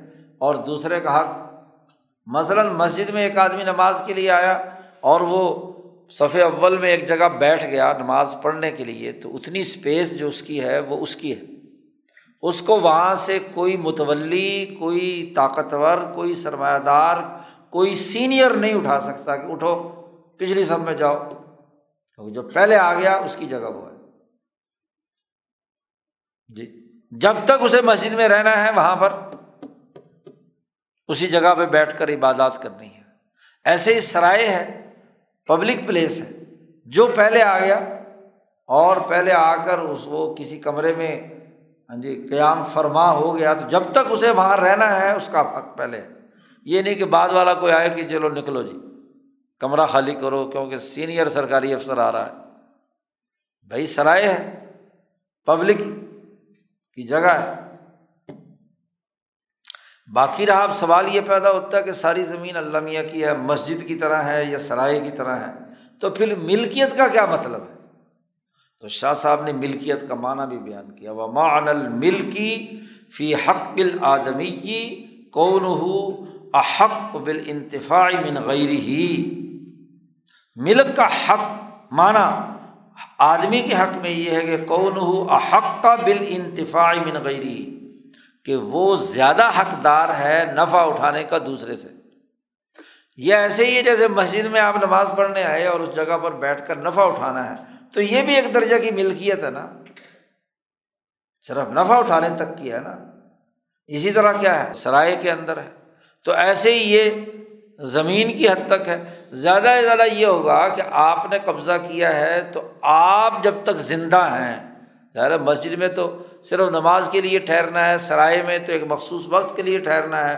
اور اگر آپ دنیا میں کسی شہر میں سکونت اختیار کی ہے یا کسی زمین پر آپ ہیں تو موت تک تو ٹھہرنا ہی ہے نا۔ تو اس وقت تک آپ کا حق زیادہ ہے۔ یہ بڑا بنیادی اصول بیان کر دیا۔ تو پہلا اصول جو بیان کیا تھا، اس کی دلیل لے آیا حدیث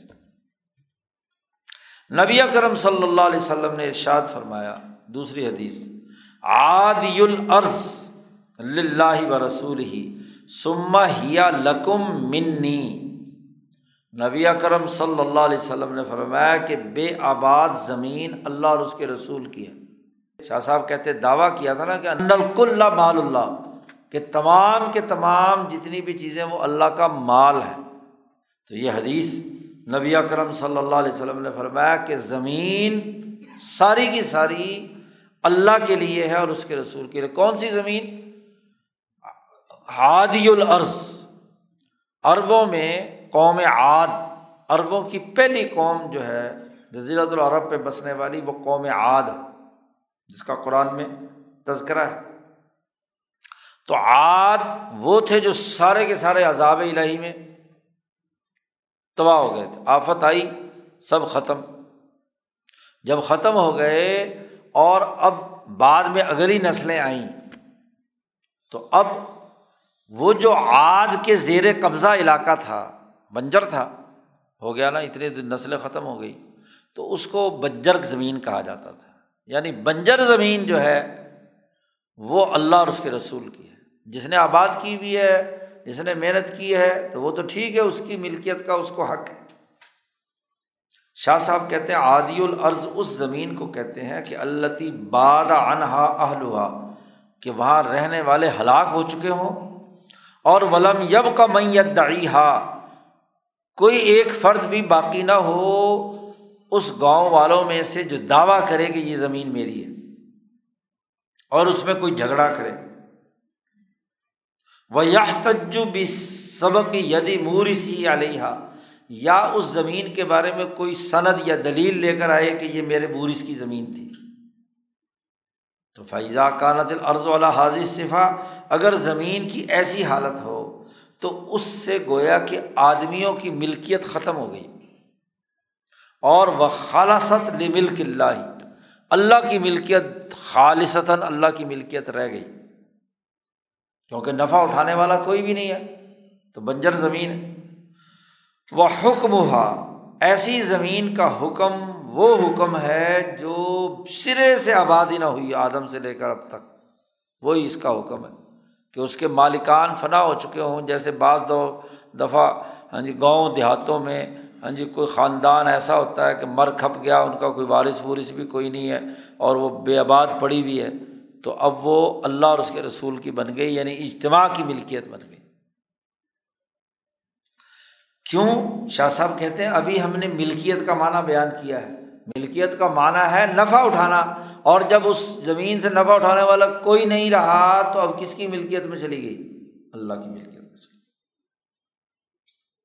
اس لیے سب کی سب زمین صرف اور صرف اللہ کی ہے، خاص طور پر بے آداد پھر حضور صلی اللہ علیہ وسلم نے فرمایا کہ میری طرف سے اب الاٹمنٹ ہوگی تمہارے لیے۔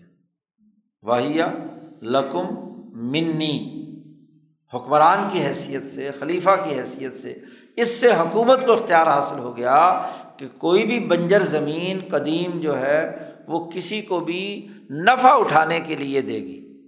پٹا ملکیت کا مطلب بھی نفع اٹھانا۔ جی۔ ملکیت کا مطلب وہ نہیں ہے جو آج کل کے شیخ الاسلاموں نے بیان کیا ہے۔ ہاں جی۔ سپریم کورٹ کے مقدمے میں۔ جاگیرداروں کی جاگیریں واپس کرنے کے لیے ملکیت کی خود ساختہ تشریح کی ہے۔ تیسری حدیث لائے۔ کہ رسول اللہ صلی اللہ علیہ وسلم نے فرمایا، لا حما اللہ و رسولی حما کہتے ہیں اس چراگاہ کو، اس چار دیواری کو جو کسی مخصوص حکمران کے لیے مقرر کی جائے، سرکاری چراگاہ۔ کوئی فرد ہوتا یہ تھا کہ زمین بہت بڑا دائرہ لگا کر اس کو باڑ لگا کر بند کر دیا کہ عام آدمی اس کے اندر داخل نہیں ہو سکتا۔ تو رسول اللہ صلی اللہ علیہ وسلم نے فرمایا کہ سوائے اللہ اور اس کے رسول کے کسی کی جاگیر نہیں ہو سکتی۔ ہما کا ترجمہ اگر جاگیر سے کیا جائے تو کیا جا سکتا ہے۔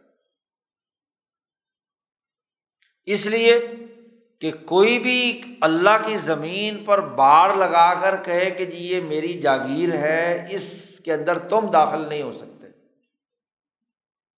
اتنی ہے ہر آدمی کے پاس جتنی اس نے خود آباد کی ہے۔ اور آباد کے علاوہ جتنی بھی زمین باہر پڑی ہوئی ہے، اس پر ویسے ہی لوگ قبضہ کر کے بنجر زمین ہی ہے، لیکن اب چاروں طرف اس نے باڑ لگا کر کھڑا ہو گیا کہ کوئی آدمی اس میں داخل نہ ہو۔ تو یہ نہیں ہو سکتا۔ ہاں اللہ کو یہ حق ہے۔ جیسے اللہ نے خانہ کعبہ کے چاروں طرف حرم کی حد لگا دی۔ حرم کسے کہتے ہیں؟ ہر میں ذات باری تعلیٰ ہر میں مکھی کہ باڑ لگا کر نشانات لگا دیے کہ اس کے اندر غیر مسلم داخل، جو بھی بد امن ہے وہ یہاں مکہ کے حدود کے اندر داخل نہیں ہو سکتا۔ تو حما اللہ کی ہو سکتی ہے یا اس کے رسول صلی اللہ علیہ وسلم کی، جیسے رسول اللہ صلی اللہ علیہ وسلم نے مدینہ منورہ میں حرم نبوی کی حدود مقرر کر دی۔ جی۔ ایک پہاڑ سے دوسرے پہاڑ تک، ایک ہررا سے دوسرے ہررا تک عہد سے لے کر عیر تک اور حراتین کے درمیان کی زمین۔ ہاں جی حضور صلی اللہ علیہ وسلم نے فرمایا کہ یہ حرم نبوی ہے۔ اس کا ویسا ہی احترام کرنا ہے، جیسا مسجد حرام کا یا ہاں جی مکہ مکرمہ والے حرم کا۔ تو اللہ اور اس کے رسول کو تو یہ اجازت ہے کہ وہ کسی زمین کے اوپر باڑ لگا کر حد مقرر کر دیں کہ اس حد کو پار نہیں کیا جا سکتا۔ اس کے علاوہ کسی آدمی کو اپنا حرم بنانے کی اجازت سیکورٹی زون بنانے کی اجازت نہیں۔ ہے شاہ صاحب کہتے اس کی وجہ کیا ہے؟ اقول، اس حدیث کی تشریح کرتے ہوئے شاہ صاحب فرماتے ہیں کہ میں یہ کہتا ہوں کہ یہ جو حما ہے، جاگیر بنانا ہے، یہ تزیقن الناس، لوگوں کے لیے تنگی کھڑی کرنا ہے۔ اور شرط یہ ہے کسی بھی وسائل میں اضافے کی کہ لوگوں کے لیے تنگی نہیں ہونی چاہیے۔ یہاں تو ماشاء اللہ ہمات ہاں جی لوگوں کے راستے روک روک کر کے آئے، سڑکیں بلاک کر دی جاتی ہیں۔ تو یہ ہما کی اجازت نہیں ہے، یہ دائرہ بنانے کی اجازت کسی کو نہیں ہے، کوئی ایسا چودھری نہیں ہو سکتا۔ تزیق الناس، ایک خرابی۔ دوسری ظلم علیہم، جاگیر بنانا حما بنانا، یہ ان انسانیت پر ظلم ہے۔ انگریزوں نے جاگیرداروں سے کہا جو غدار تھے، لو یا گھوڑا لو، اور گھوڑا جہاں جہاں گھوم جائے وہ تمہاری جاگیر۔ ہے تاریخ کی کتابیں آپ کی بھری بھی نہیں ہیں۔ تو اس سے کیا ایک تو اس نے انسانوں کے لیے تنگی پیدا کر دی، بلکہ وہاں کی آبادیاں بھی ان کی غلامی میں دے دی جہاں انہوں نے گھوڑا دوڑایا اور اس میں جو آبادی تھی، اس آبادی کو بھی کہا، یہ تمہاری غلام ہے، جو مرضی ان کے ساتھ سلوک کرو بےگار لو، جو مرضی کرو۔ وہ ظلم علیہم ان پر ظلم۔ و رن اور دوسروں کو نقصان پہنچانا۔ ایسا نقصان اور ایسا ظلم کہ نوہی یا ان ہو کہ اس سے منع کر دیا گیا۔ کہ کسی معاشی سرگرمی میں جائیداد اور زمین کا ایسا قبضہ جس سے لوگوں کو تنگی پیدا ہو، لوگوں پر ظلم ہو، لوگوں کو نقصان پہنچے، وہ ناجائز اور حرام ہے۔ یہ بنیادی اثاثی اصول ہے معاشیات کا اب ادھر ادھر میٹھے میٹھے مسئلے بیان کرتے ہیں آج کل کے مولوی بھی معاشیات کے نام پر۔ ذرا حجت اللہ پڑھیں۔ اس لیے مولانا سندھی نے اس دور کے علماء کو چیلنج کیا تھا۔ کہ تم شاہ ولی اللہ کے نظریات نہیں جانتے، صرف ایک کام کرو۔ شاہ صاحب، مولانا سندھی نے کہا تھا، حجت اللہ کا یہ ابواب و ابتقاء رزق پڑھ لو۔ اور اس کا مجھے اپنی طرف سے مطلب اپنے مطلب کے مطابق مجھے سنا۔ بتا دو کہ کیا انقلاب نہیں ہے اس میں؟ جاگیرداری کے خلاف نہیں ہے، ظالمانہ معاشی سرمایہ داری نظام کے خلاف نہیں ہے۔ تم مجھے کہتے ہو کہ میں اینٹی کیپٹلسٹ ہوں اور جاگیرداری کے خلاف ہوں، تو یہ سوشلزم سے میں نے سیکھ لیا۔ تو چلو تم مجھے یہ پڑھا کر سمجھا دو کہ اب واب و ابتغاء رزق میں معاشی نظام کے بنیادی اثاثی حضول شاہ ولی اللہ صاحب نے کیا بیان کیے ہیں؟ تو ایسی کسی جاگیر کے بنانے کی اجازت اب یہاں ایک سوال پیدا ہوا تھا اس حدیث میں کہ کسی کو حما بنانے کی اجازت نہیں ہے، صرف اللہ کو اور رسول اللہ صلی اللہ علیہ وسلم تو رسول اللہ صلی اللہ علیہ وسلم کو جاگیر بنانے کی اجازت کیوں ہے؟ اس کا جواب شاہ صاحب دیتے ہیں۔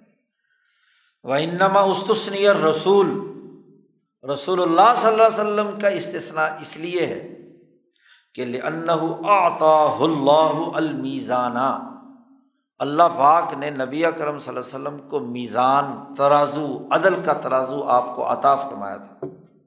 آپ کبھی بھی کسی چیز کو حما یا جاگیر اس تناظر میں نہیں بنائیں گے کہ لوگوں پر ظلم یا تنگی پیدا ہو۔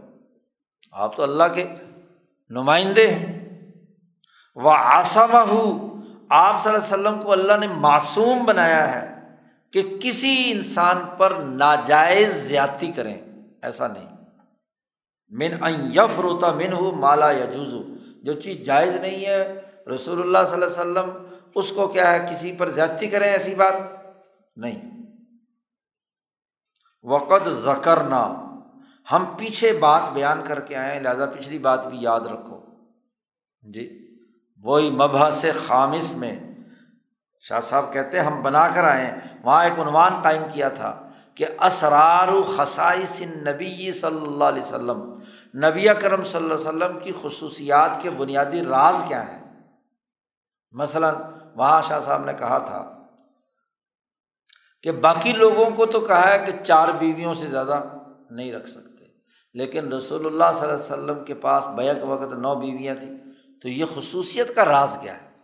تو وہاں شاہ صاحب نے یہی بات کہی کہ جو معاملات غالب زن پر ہیں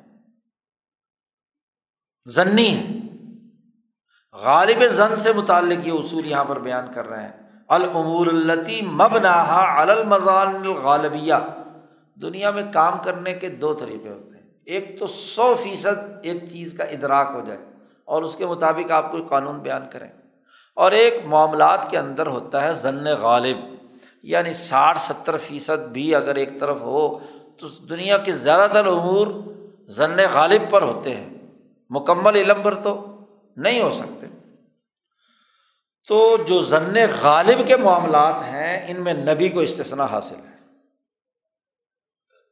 اور جو سو فیصد ہیں، اس میں نبی اور غیر نبی برابر ہے مثلاً نماز چار فرض جی سو فیصد پڑھنی ہے۔ نبی ہو تو اس سے بھی معافی، اور غیر نبی کو بھی چار فرض، مثلاً عشا کے اثر کے زور کے پڑھنے۔ واضح اور دو ٹوک حکم ہے۔ روزے نبی پر بھی فرض ہیں، جیسے باقی امت پر فرض ہے نبی کو استثنا حاصل نہیں ہے کہ جناب وہ روزے نہ رکھے۔ حج فرض ہے تو نبی پر بھی فرض ہے۔ جیسے عام باقی امتیوں پر فرض ہے، زندگی میں ایک دفعہ۔ تو جو تہذیب نفس سے متعلق امور ہیں، شاہ صاحب کہتے ہیں، ان میں تو نبی غیر نبی برابر ہے ہر ایک کو وہ کام کرنا استثنا حاصل نہیں ہے، نبی کو، نہ بلی کو۔ لیکن جو دنیاوی معاملات جن میں ضن غالب پر فیصلہ ہونا ہے، وہاں نبی کو اس لیے استثنا حاصل ہے کہ نبی عدل کے میزان ہونے کی وجہ سے کبھی ظلم کے روادار نہیں ہو سکتے۔ اس لیے وہ جب تک سو فیصد نہ ہو، اس وقت تک کوئی اقدام کیونکہ دوسروں کے لیے تو خطرہ ہو سکتا ہے کہ ان کے اندازے میں، ان کے گمان میں جی ان کے علم میں غالب اور مغلوب کا جھگڑا ہو، ایک کہے جی میرے نزدیک ضن غالب ہے، دوسرا کہے نہیں جی یہ میرے نزدیک یہ ضن غالب ہے۔ لیکن نبی جب بھی کوئی کام کرتے ہیں تو ان کے اوپر چونکہ وہی آتی ہے، علم کامل ہوتا ہے اور کامل وہی سے وہ عدل پر قائم رہتے ہیں۔ اس لیے نبی کا استثنا ہوتا ہے۔ جیسے اب یہاں مردوں سے تو کہا گیا کہ چار سے زیادہ بیویوں میں عدل نہیں کر سکتا، انصاف نہیں کر سکتا۔ ذرا ذرا طاقتور مرد بھی ہوگا تو چار بیویوں کو بھگتا سکتا ہے، باقیوں سے اوپر بھی۔ لیکن نبی کی حالت کیا ہے کہ نبی اکرم صلی اللہ علیہ وسلم کے بارے میں صحابہ کہتے ہیں کہ چالیس مردوں یا ستر مردوں کی آپ میں طاقت تھی، آپ نے وہ نو بیویاں رکھی۔ جی۔ تو انصاف ہر ایک کے ساتھ کرنے کی طاقت تھی اور عدل کرنے کا آپ کو ہاں جی صلاحیت تھی، اس لیے آپ صلی اللہ علیہ وسلم کو اجازت دے دی۔ بلکہ آپ کو تو چالیس کے اعتبار سے اگر اجازت دی جائے، چالیس مردوں کی بھی اگر طاقت ہو تو آپ کی بیویاں کتنی بنتی جی اس کے مقابلے میں تو نو۔ ہاں جی وہ نہیں ہے۔ تو بات یہ ہے کہ خسائے سے نبی، اب یہاں بھی نبی کو استثنا قرار دیا ہے کہ نبی اپنی ہما یا اپنی جاگیر بنا سکتے ہیں۔ اور کسی کو جاگیر بنانے کی اجازت نہیں ہے۔ تو نبی چونکہ عدل والے ہیں، تو وہ اگر حما بنائیں گے تو وہ بھی انسانی بھلائی کے لیے ہوگی، ذاتی مفاد کے لیے۔ مثلاً مدینہ منورہ کو حضور نے اپنی حما قرار دیا ہے، اپنا حرم قرار دیا ہے۔ اللہ میاں سے دعا مانگی کہ اے اللہ میاں، جیسے ابراہیم نے مکہ کو حرم محترم بنایا تھا، ایسے ہی میں مدینہ کو حرم محمد بنانا چاہتا ہوں۔ تو تو اس کے اندر بھی وہی برکتیں پیدا کر دے۔ تو انسانی بھلائی کے لیے نا۔ ابراہیم علیہ السلام نے اسے حرم اپنے ذاتی مقصد کے لیے تو نہیں بنایا۔ امن کی جگہ بنایا۔ تو حضور صلی اللہ علیہ وسلم نے فرمایا کہ امن انسانیت کے لیے مجھے یہ یہاں امن ہونا چاہیے حرم رہے، امن والا ہو۔ من داخلہ ہو کانا آمینہ تو نبی اگر حما بنائے، اول تو ظلم کی بنیاد پر تو بنائیں گے نہیں۔ اور اگر کہیں بنائیں گے تو وہ انسانیت کی بھلائی کے لیے ہوگی وہ وہ جاگیر نہیں ہوگی کہ جو ظلم اور زیادتی اور تنگی کی بنیاد پر ہے۔ اس لیے یہاں استثنا کیا کہ رسول اللہ صلی اللہ علیہ وسلم نے فرمایا کہ اللہ کی حما ہو سکتی ہے یا رسول کی۔ اس کے علاوہ کسی کو اجازت نہیں ہے کہ وہ اپنی حما بنائے۔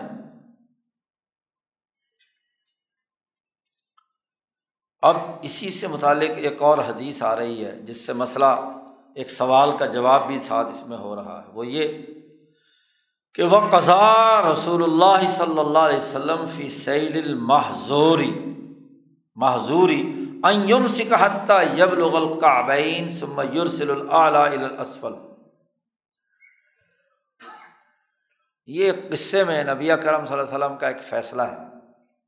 جی۔ حضرت زبیر ابن العوام رضی اللہ تعالیٰ عنہ، جو حضور صلی اللہ علیہ وسلم کے پھوپھی ذات بھائی ہیں، عروت ابن زبیر یہ روایت بیان کرتے ہیں۔ کہ میرے والد گرامی زبیر کا ایک انصاری صحابی سے جھگڑا ہو گیا۔ جب یہ بنو قریضہ کے یہودیوں کو جلا وطن کیا گیا مدینہ سے، معاہدے کی خلاف ورزی کی بنیاد پر، اور ان کی زمینوں پر قبضہ ہوا جس کو صورت الحشر میں اللہ نے کہا کہ یہ مال فے ہے۔ اور ایسا مال فے ہے کہ جس میں لڑائی کی نوبت نہیں آئی، اللہ نے دیا۔ اللہ کا مال ہو گیا وہ۔ اب تو وہ جو مہاجرین اور انصار کے درمیان پہلے مواقع تھی، تو وہ مواقع ختم کر دی گئی اور یہ زمین انصار کے مشورے سے یہ بن و قریضہ والی زمین الاٹ ہو گئی مہاجرین کو۔ تو حضرت زبیر حضور کے پھوپھی ذات بھائی تھے، ان کو بھی ایک ٹکڑا زمین کا یہاں ملا۔ جی جو مکہ میں چھوڑ کر آئے تھے، اس کے مطابق یہاں ان کو زمین ملی۔ اور وہ سراج الحرہ میں تھی۔ ہررا کا ایک نالا تھا، سیلاب وہاں سے آتا تھا۔ محضور اس کا نام تھا۔ تو محضور سے وہ سیلاب آتا، تو جو ان کی زمین تھی، اوپر تھی اور نیچے ایک انصاری صحابی تھے، ان کو ملی۔ یا پہلے سے تھی ان کی زمین۔ اب نالا اوپر سے نیچے آ رہا ہے۔ تو زمین پانی پہ جھگڑا ہو گیا دونوں کے درمیان، حضرت زبیر اور انصاری صحابی کے درمیان۔ وہ مقدمہ لے کر نبی کرم صلی اللہ علیہ وسلم کے پاس آئے۔ انصاری کا مطالبہ یہ تھا کہ تمہاری زمین پر بس ہلکا ہلکا پانی لگے تو بس تم چھوڑ دیا کرو۔ زبیر کا کہنا یہ تھا کہ بھائی، زمین پانی اوپر سے نیچے جانا ہے۔ تو نیچے تو پھر نیچے رہنا ہی نا تمہارے پاس تو پانی۔ تو مجھے تو اپنا رقبہ پورا طریقے سے سیراب کرنے کی موقع ملنا چاہیے۔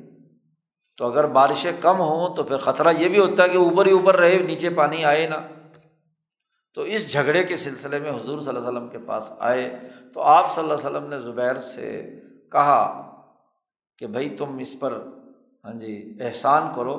تمہاری زمین جب تر ہو جائے یا پانی تھوڑا سا پی لے تو اس کو پانی چھوڑ دیا کرو۔ اب یہ فیصلہ فرمایا تو وہ جو انصاری تھے جو شیطان نے دے دیا۔ انہوں نے کہا ہاں آپ نے ان کے حق میں فیصلہ اس لیے کیا کہ یہ آپ کے پھوپھی زاد بھائی ہیں۔ تو حضور کے فیصلے پر انہوں نے نقطہ چینی کی کہ آپ نے اپنے رشتے دار کے حق میں فیصلہ دیا۔ تو آپ صلی اللہ علیہ وسلم کا چہرہ انور غصے سے سرخ ہو گیا۔ اور آپ صلی اللہ علیہ وسلم نے فرمایا غصے سے زبیر کو کہ جب تک پانی دیواروں کی جڑوں تک نہ پہنچ جائے، اس وقت تک اس کو پانی نہیں دینا۔ جی۔ عشق یا زبیر۔ سما اح بسل ما سیراب کر اپنی زمین کو زبیر اور پھر پانی کو اس وقت تک روکے رکھ جب تک کہ یرج الجدر۔ جو بنیادیں ہیں، درختوں کی جڑیں ہیں اوپر یا دیواروں کی یعنی چاروں طرف باڑھ لگی ہوئی وہاں تک اس کو وٹ، جسے وٹ کہتے ہیں عربی میں پنجابی میں، تو وہ وٹ کو جدر کہتے ہیں۔ تو یعنی اس وٹ تک پانی جو ہے نا، جب تک نہ چڑھ جائے، اس وقت تک روکے رکھ، پھر اس کو دینا پانی۔ سما ارسل الما الا جاری کا اپنے پڑوسی کو۔ حضور صلی اللہ علیہ وسلم نے فرمایا، میں نے جو پہلا فیصلہ کیا تھا، وہ تو احسان کی بنیاد پر تھا کہ ایسار کر۔ کہ بس ہلکا ہلکا پانی زمین میں پھر جائے تو اس کو پانی دے دیا کر۔ تمہیں اس پر اعتراض ہے۔ تو عدل کا فیصلہ کروانا چاہتے ہو تو عدل کا فیصلہ تو یہ ہے کہ جو پہلے زمین ہے وہ اچھی طرح سیراب ہو جائے اور پھر پانی نیچے جائے۔ کیونکہ اگر نیچے سیراب پانی ایک دفعہ چلا گیا تو دوبارہ اس کا اوپر چڑھنا تو مشکل ہے۔ یا چڑھ جاتا ہے۔ الٹی گنگا بہنے لگتی ہے۔ نہیں۔ اگر فرض کیا نیچے والے کے پاس پانی فالتو ہے، تو زبیر دوبارہ تو پانی لے کر اپنی زمین سیراب نہیں کر سکتے۔ اس لیے عدل کی بات تو یہ ہے کہ پہلا حق پہلے کا ہے، الاسبق فل اسبق قدرتی وسائل پر سب سے پہلا حق اس کا ہے جس کے پاس پہلے کوئی چیز آئی ہے۔ شاہ صاحب نے یہ حدیث بیان کرنے کے بعد اس کی حقیقت بیان کی، اقول، میں یہ کہتا ہوں، الاصل فی ہی اس میں اصل اصول یہ ہے کہ جب لوگوں، لوگ جو ہیں لمبا توجہ لناسفی شعین مباح، جب کوئی مباح چیز انسانیت کے لیے ہوتی ہے اور اس میں حقوق ہوتے ہیں، اور حقوق بھی مترتبہ ہوتے ہیں ترتیب وار ترتیب وار حقوق ہوں گے تو معاملہ ہوگا۔ کہ جو پہلے اسبق ہے، اوپر ہے، پھر دوسرا، پھر تیسرا۔ ویسے بھی پہاڑی علاقے کی جو زمین ہوتی ہے، وہ ایسے ہی ٹکڑوں میں ہوتی ہے۔ مدینہ کہ پہلے ایک ٹکڑا، پھر دوسرا ٹکڑا، پھر تیسرا ٹکڑا۔ اب پانی پہلے سے نیچے آ گیا تو نیچے سے دوبارہ اوپر نہیں چڑھ سکتا۔ تو پہلا، دوسرا، تیسرا، ترتیب یہی ہوگی پانی کی۔ ویسے بھی اگر کھال سے یا نال سے ہاں جی پانی آ رہا ہے تو پہلا جو نہر یا کھال کے قریب ہے، پہلے اسی کو لگے گا نا پانی۔ پانی کا نظام ہی یہ ہوتا ہے کہ جو وہ زمین اوپر ہوتی ہے، جو ہاں جی نہر کے قریب ہوتی ہے یا نالے کے قریب ہوتی ہے اور دوسری بنائی اس طرح جاتی ہے۔ تو وجب لازمی اور واجب ہے کہ ترتیب کا لحاظ رکھا جائے ہر ایک کے فائدے کے لیے۔ یا ادنا مایو بھی جو بھی اس میں قابل اعتبار چیز ہے۔ فن لم یک دم القرب کانفی الحکم المظارہ اگر آپ یہ کام نہیں کریں گے تو پھر تو نقصان ہے۔ ایک فریق کا نقصان ہے۔ اور اگر پہلا اپنا حق پورا پورا وصول نہ کرے تو جو اول ہے اس کو پورا فائدہ نہیں ہوا، اس پر آپ نے ظلم کیا۔ تو اس نے گویا کہ حق ہی نہیں حاصل کیا۔ تو اسی بنیاد پر یہاں نبی کرم صلی اللہ علیہ وسلم نے پہلے تو اسے ایسار کا حکم دیا تھا۔ اور حضور نے فرمایا کہ اگر میں عدل نہیں کر سکتا تو دنیا میں کون آدمی ہے جو عدل کرے؟ اور جھوٹا تم مجھ پر الزام لگا رہے ہو کہ میں نے اپنے خونی رشتے دار کا ہاں جی ساتھ دیا ہے، تو اس کی بنیاد پر میں ہاں جی کوئی کام کر سکتا ہوں؟ حضور نے عدل کی بات تو یہ کہ پہلے یہ اچھی طریقے سے سیراب کرے اس سے پانی بچے گا تو تمہارے پاس آئے گا۔ فعلا حاضل اصل، اسی اصول پر حضور نے قضا فیصلہ کیا کہ پانی کو روکے رکھو حتیٰ یب لغل کابین پانی ٹخنوں تک پہنچ جائے۔ یعنی کھیت کا اصول یہ کہ کم از کم تین سے چار انچ پانی جو ہے وہ کھڑا ہونا چاہیے۔ وہ ہوا قریب من قول ہی اور دوسری روایت میں جدر آیا ہے اور ایک روایت میں کابین کا ذکر آیا ہے۔ لن اول حد بلوغ الجدر، اس لیے کہ یہ ٹخنوں تک پانی آنا، یہ کیا ہے؟ جزر کی یعنی وہ جو وٹ ہے ہاں جی اس کی حد تک پہنچنے سے مراد ہے۔ اور انما یقون قبل ہو شاہ صاحب کہتے ہیں چار انچ پانی اگر کھیت میں کھڑا نہیں ہوتا، اور خاص طور پر رونی کرنی ہو، رونی جاننے والا کاشتکار ہیں تو انہیں پتہ چلے گا۔ تو جو رونی کرتے ہیں، چار انچ پانی کھڑا ہوگا تو زمین تیار ہوگی۔ ورنہ تو شاہ صاحب کہتے ہیں، اس سے پہلے تو امتساس العرض اس سے پہلے اگر پانی کو آگے دیا جائے تو وہ تو زمین چوس لے گی۔ شروع کا پانی ہلکا سا پھیرے تو ہاں جی وہ تو زمین چوس گئی تو وہ تو زمین تیار ہی نہیں ہونی نئی کاشت کے لیے۔ من غیر یو صادب الجدار۔ ہاں جی وہاں تک پہنچے بغیر تیار نہیں ہوگی زمین، اور وہ زمین ہی چوس لی اس نے تو چار انچ پانی کا کھڑا کرنا یہ عدل۔ اس بنیاد پر آپ صلی اللہ علیہ وسلم نے یہ فیصلہ کیا۔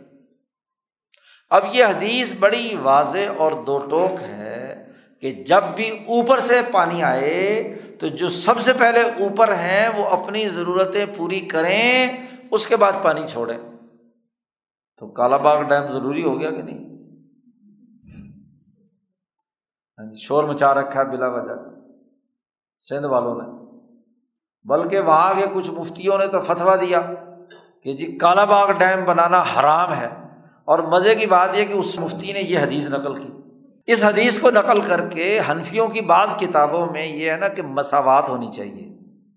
اور انہوں نے کچھ حفقہ نے کہا ہے کہ جی وہ ٹیل والے کا بھی کوئی نہ کوئی حق رکھنا چاہیے۔ تو اس حدیث کے کچھ حنفی فقہ نے جوابات دیے ہیں۔ کہ ٹیل والے کا بھی کچھ حق رکھنا چاہیے۔ تو اس لیے جو ہے، اب اس کو بنیاد بنا کر میں نے کہا یہ حدیث تو تمہارے خلاف جا رہی ہے۔ اس حدیث میں تو یہ ہے کہ جب تک اوپر کی زمین، کشمیر کی، گلگت کی، پنجاب کی مکمل سیراب نہ ہو جائے، اس وقت تک تمہیں پانی نہیں ملنا چاہیے۔ یہ حدیث تو تمہارے خلاف ہے۔ اس حدیث کی بنیاد پر تم کیسے کہہ سکتے کالا باغ ڈیم نہیں بننا چاہیے۔ تو یہ تو عدل و انصاف کی بنیاد پر چلو جی مساوات میں رعایت تمہاری کر کے کچھ ہو، لیکن اور اس کا فائدہ تمہیں بھی ہے کہ بھائی جب پانی کا اسٹاک ہوگا تو جب ضرورت وہاں ہوگی تو وہاں بھی لگ جائے گا۔ اسٹاک ہی نہیں ہوگا، پانی ہزاروں مکب فٹ جا کر سمندر میں ضائع ہو جاتا ہے۔ تو پھر کیا ہے؟ نتیجہ کیا ہوگا؟ اور پھر یہ سامراج نے اس کے ساتھ ساتھ جیسے وہاں سے سندھی جاگیرداروں کو اٹھایا، ادھر سے یہ پٹھانوں کو اٹھا دیا، ثوابی والے، نوشہرے والے۔ کہ جی تمہارا ڈوب جائے گا نوشہرہ۔ حالانکہ وہ نوشہرے کا چیئرمین وابڈا شمس الملک انجینئر بھی ہے۔ ہاں جی اس روز چیخ چیخ کر کہتا رہا کہ یہ کبھی نہیں ہو سکتا کہ نوشہرہ ڈوبے۔ اس نے کہا، مجھ سے مناظرہ اور مباحثہ کر لو۔ لیکن کوئی کرنے کے لیے تیار تو نہیں، سیاسی، کیونکہ پٹرول استعمال کرنا ہے۔ ہاں جی پانی کی قلت پیدا کر کے بجلی سے ٹویل ویل چلاؤ، پیٹرول سے تو ساری آئل کمپنیاں پیچھے تھی تو اٹھا دیا کالا باغ ڈیم کا ایشو۔ اسی طرح پانچویں حدیث لائے کہ وہ اقتا صلی اللہ علیہ وسلم اب یزبن حمال المعربی جی ترمزی کی یہ روایت ہے۔ نبی اکرم صلی اللہ علیہ وسلم نے جب یمن کا علاقہ فتح ہوا اور وہاں حکومت قائم ہوئی، معاذ ابن جبل کو اور موسا شریف کو وہاں بھیجا۔ تو معارب ایک جگہ ہے جہاں نمک بنتا ہے۔ تو ایک نمک کی ایک بہت بڑی جگہ تھی نمکین۔ ہاں جی جس سے پانی یعنی نمکین پانی نکلتا تھا، پانی کو خشک کر کے نمک بناتے تھے۔ اور نمک مہنگے داموں بکتا تھا۔ اس کا ایک چشمہ تھا۔ اب یہ حمال اور معربی جو اس علاقے کے کوئی سردار تھے، وہ حضور کے صلی اللہ علیہ وسلم کے پاس پہنچ گئے اور انہوں نے حضور سے دستاویز لکھوا لی کہ جی یہ جو نمک کی کان یا نمک والی زمین بنا کر بہت بڑا علاقہ جو ہے انہوں نے لکھوا لیا حضور صلی اللہ علیہ وسلم سے کہ جی آپ میرے نام لکھ دیں۔ جی ہو گئی۔ تو لوگوں نے کہا، یا رسول اللہ فقیرہ انما اقطاط لہو المال عد۔ آپ نے تو اس کو ایک ایسی ہاں جی زمین کا پانی دے دیا جس میں محنت کے بغیر ہی نمک ہی نمک ہوگا۔ تو ایسی معدنیات سے ہاں جی ایک آدمی کی ملکیت میں دینا یا اسی کو نفع اٹھانے کے لیے آپ کا لکھ کر دینا تو مناسب نہیں لگتا۔ تو آپ صلی اللہ علیہ وسلم نے اس سے ابیت سے کہا کہ واپس کرو۔ کیونکہ یہ معدن ہے اور معدن جو ہے وہ کسی ایک کی جاگیر میں نہیں دیا جا سکتا۔ یہ قومی ملکیت میں رہے گا۔ تو معدنیات کا بنیادی اثاثی اصول اس حدیث سے معلوم ہو گیا۔ شاہ صاحب اس کی وضاحت کرتے ہوئے فرماتے ہیں کہ لا شک کا، اس میں کوئی شک کی بات نہیں ہے کہ جو معدن ظاہر ہے چشمے کی صورت میں، جس میں بہت زیادہ کام کرنے کی ضرورت پیش محنت کرنے کی ضرورت پیش نہیں آتی، اس کا مسلمانوں میں سے کسی ایک کے لیے بطور جاگیر کے الاٹ کرنا ازرارم بہم، ان کو ذرا اور نقصان پہنچانا ہے مسلمانوں کو اجتماعی طور پر۔ اور وہ تزیق علیہم اور ان پر تنگی پیدا کرنا ہے۔ اس لیے کسی ایک فرد کی ملکیت میں ایسی جاگیر، ایسا چشمہ، سونے کی کان، ایسے ہیرے جواہرات کے علاقے نہیں دیے جا سکتے۔ چھٹی حدیث لائے نبی کرم صلی اللہ علیہ وسلم سے سوال کیا گیا لقطے کے بارے میں۔ گری پڑی چیز جو سڑکوں پر ہوتی ہے۔ تو اس کی پوری پہلے تو حدیث نقل کی ہے اور پھر ہر ایک کا مطلب بیان کیا شاہ صاحب فرماتے ہیں کہ جب سوال کیا گیا رسول اللہ صلی اللہ علیہ وسلم سے تو آپ صلی اللہ علیہ وسلم نے جواب فرمایا کہ تو اس تھیلی کی تھیلی کو مضبوطی سے بند کر دے۔ اگر سونے کی کوئی تھیلی ملی، پیسوں کی، کسی کی گری پڑی لکتا مضبوطی سے اس کو سنبھال اور اس کا اعلان کر لوگوں میں۔ سما عرف ہاں صنعتاً ایک پورے سال تمام لوگوں میں اعلان کرو کہ کسی کے کوئی پیسے گرے ہوں، کوئی تھیلی گری ہو تو نشانی بتلا کر اپنی لے لیں۔ بھائی جا صاحب ہوا اگر آدمی آ جائے تو اس کو وہ تھیلی واپس کر دو۔ وہ اللہ اور اگر ایسا نہیں ہے تو پھر شاہ نوکا بھی ہا پھر تیرا اس کے ساتھ جو چاہے مرضی معاملہ کر۔ ضمیر جدھر مطمئن ہو۔ اس نے سوال کیا، فضالت الغنم۔ بکری اگر گم شدہ ملے سڑک پر، باں باں کرتی ہوئی پھر رہی ہے، کوئی اس کا مالک نہیں ہے، تو کیا کیا جائے؟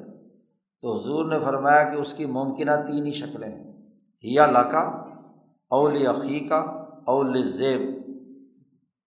تجھے اگر مل گئی ہے تو یا تو تیری ہوگی، اور یا تو نہیں پکڑے گا تو کوئی اور تیرا بھائی پکڑ دے گا۔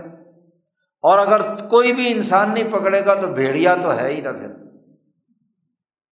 جی۔ اس نے پھر اگلا سوال کر دیا کہ اس نے پوچھا فضالت البل اگر گم شدہ اونٹ مل جائے تو پھر اس کا کیا کرنا چاہیے؟ تو حضور نے فرمایا بھائی ماں لاکا والا ہا ماں ہا سکا ہوا و حضا ہوا تیرا اس اونٹ سے کیا تعلق لینا دینا؟ جی اس اونٹ کے پاس اپنا پیٹ ہوتا ہے جس میں آٹھ دن کا پانی ہوتا ہے۔ ماہا سکا ہوا۔ جی اور وہ حضا ہوا۔ اس کے پاؤں میں جوتے ہیں، اس کو کوئی مسئلہ نہیں ہے۔ اونٹ کے پاؤں میں جو چاروں طرف چمڑا، وہ پورا کا پورا جوتا ہے، کیل کانٹے کا اس کو خطرہ لاحق نہیں۔ تارید الماء و کل شجر حتیٰ یلقاہا ربوہا حضور صلی اللہ علیہ وسلم نے فرمایا کہ وہ اونٹ خود چل کر جا کر پانی پی لے گا۔ درخت اونٹا اونچا ہوتا ہے، درخت کے پتے نوچ کر کھا لے گا۔ یہاں تک کہ آٹھ دس دن تک وہ گزارا کر سکتا ہے، اس وقت تک اس کا مالک تلاش کرتا کرتا خود ہی آ جائے گا۔